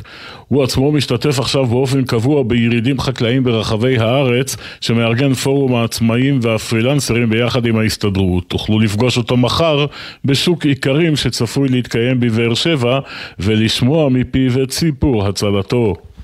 מדהים, תודה רמי. ב-7 באוקטובר החיים כפי שהכרנו עצרו מלכת, כאב חד פילח את הלב וכולנו שיווענו למשהו להיאחז בו, לצפות לו, לתמונה חיובית.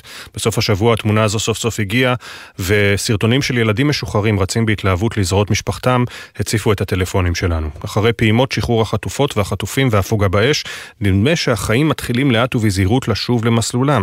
כתבת המגזין שלנו, מאיה יהלום, יצאה לרחוב, שמעה את השבים לבלות וראתה את החיוכים מתחילים לחזור לפנים.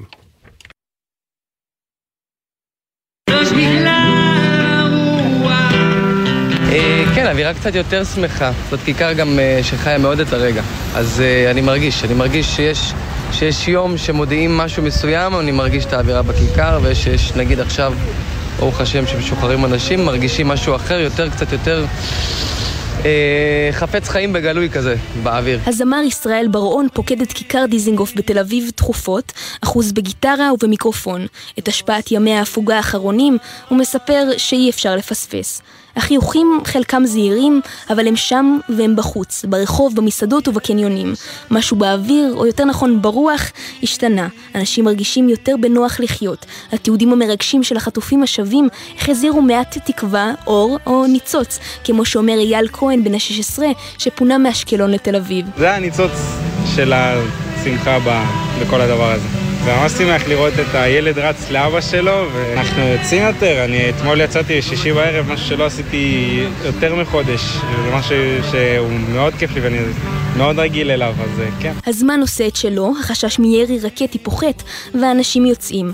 גם חברות האשראי מדווחות כי בימים האחרונים ההוצאות מתקרבות לממוצע לפני המלחמה.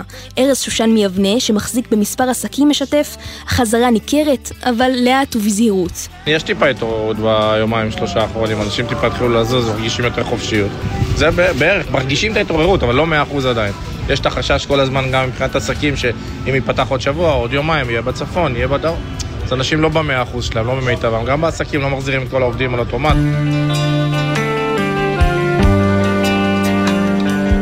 בחסות ההפוגה, הנחת רווחה הורגשה גם בקרב משפחות החיילים והחיילות בסדיר ובמילואים. לרגעים קטנים החשש מרשימות חללים מוחלף בהתרגשות לקראת רשימות החטופים המשוחררים.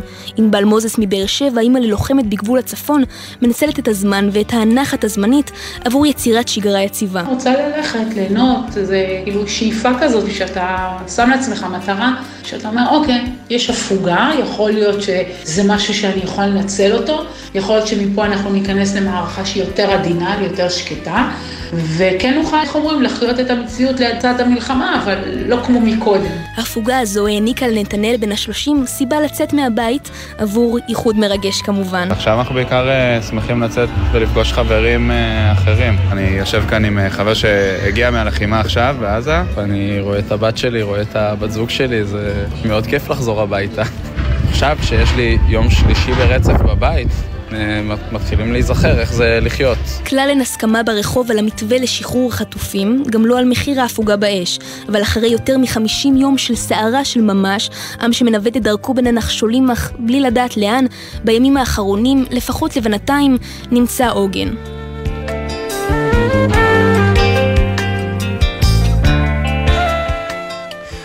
מתקרבים לסיום, אנחנו חוזרים אל uh, המקום אולי הכי שמח היום, אל uh, בית uh, המלון בשפיים, שם חברי קיבוץ כפר עזה קיבלו אתמול את הבשורה על 17 החטופים ששבו משבי חמאס.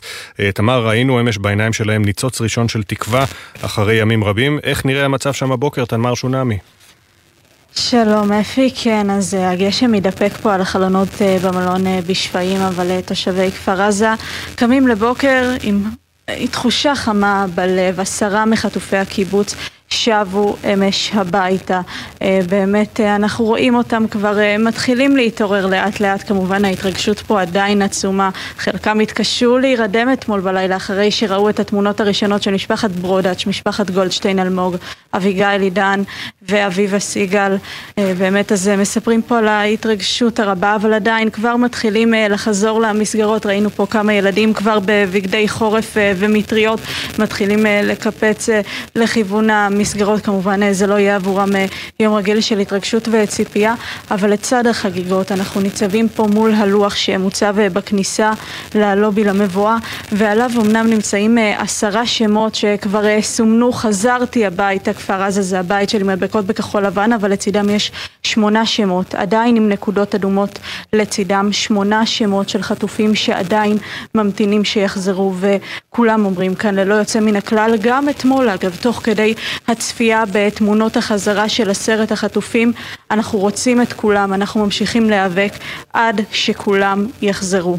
אז אלה הדברים כאן כן. הבוקר בכפר עזה, התרגשות, אבל גם דריכות וציפייה לשובם של כל החטופים. תמר שונמי בבית המלון בשפיים, תודה רבה. לפחות קצת אופטימיות, בכל זאת יש שם הבוקר. אנחנו רוצים לפתוח מסורת חדשה, אנחנו מקווים שהיא תסתיים מהר מאוד. מקווים שהיא תסתיים מהר מאוד, כי לפני הפרידה שלנו מהבוקר אנחנו נציין שהבוקר עדיין יש 185 חטופים בעזה עם בני משפחה שמחכים להם. לירי רומן הוא אחד כזה, אחותו ירדן רומן חטופה בעזה. היי, אני לירי רומן, אח של ירדן רומן שחטופה בעזה כבר 52 ימים. ירדני, לא נפסיק להיאבק עד שתחזרי. גפן וכולנו מחכים לך בבית. ואנחנו גם, כולנו, לא רק בבית, לא רק גפן וכולכם, אלא גם אנחנו כאן מחכים ומקווים מאוד, כאמור, שהמסורת הזו של שמות החטופים שעדיין שם תסתיים במהרה וכולם יחזרו אלינו. אנחנו מזכירים גם לבני משפחות שמעוניינים להשתתף במיזם מאחורי השמות. מדי בוקר ב-6 ו-40 לערך אנחנו מספרים משהו קטן על כל נרצח ונופל, על כל אחת ואחד. אתם מוזמנים לשלוח לנו סיפור או חוויה אישית למייל זיכרון שטרודל glz.co.il, זיכרון עם K. העורך הראשי של בוקר טוב ישראל הוא שרון קינן, עורכת המשנה שחר קנוטובסקי, המפיקה הראשית של בוקר טוב ישראל גם הבוקר אורי שילה, לצידה גלי אסיה, על הביצוע הטכני אחינועם ויינברג. בפיקוח הטכני דני אור, עורכת הדיגיטל חיה אנגל, אחרינו ספי עובדיה ויניר קוזין עם המשך הדיווחים. אנחנו נתראה שוב, נשתמע שוב, מחר ביום שלישי, שש בבוקר. עוד יבואו ימים טובים יותר. בוקר טוב ישראל.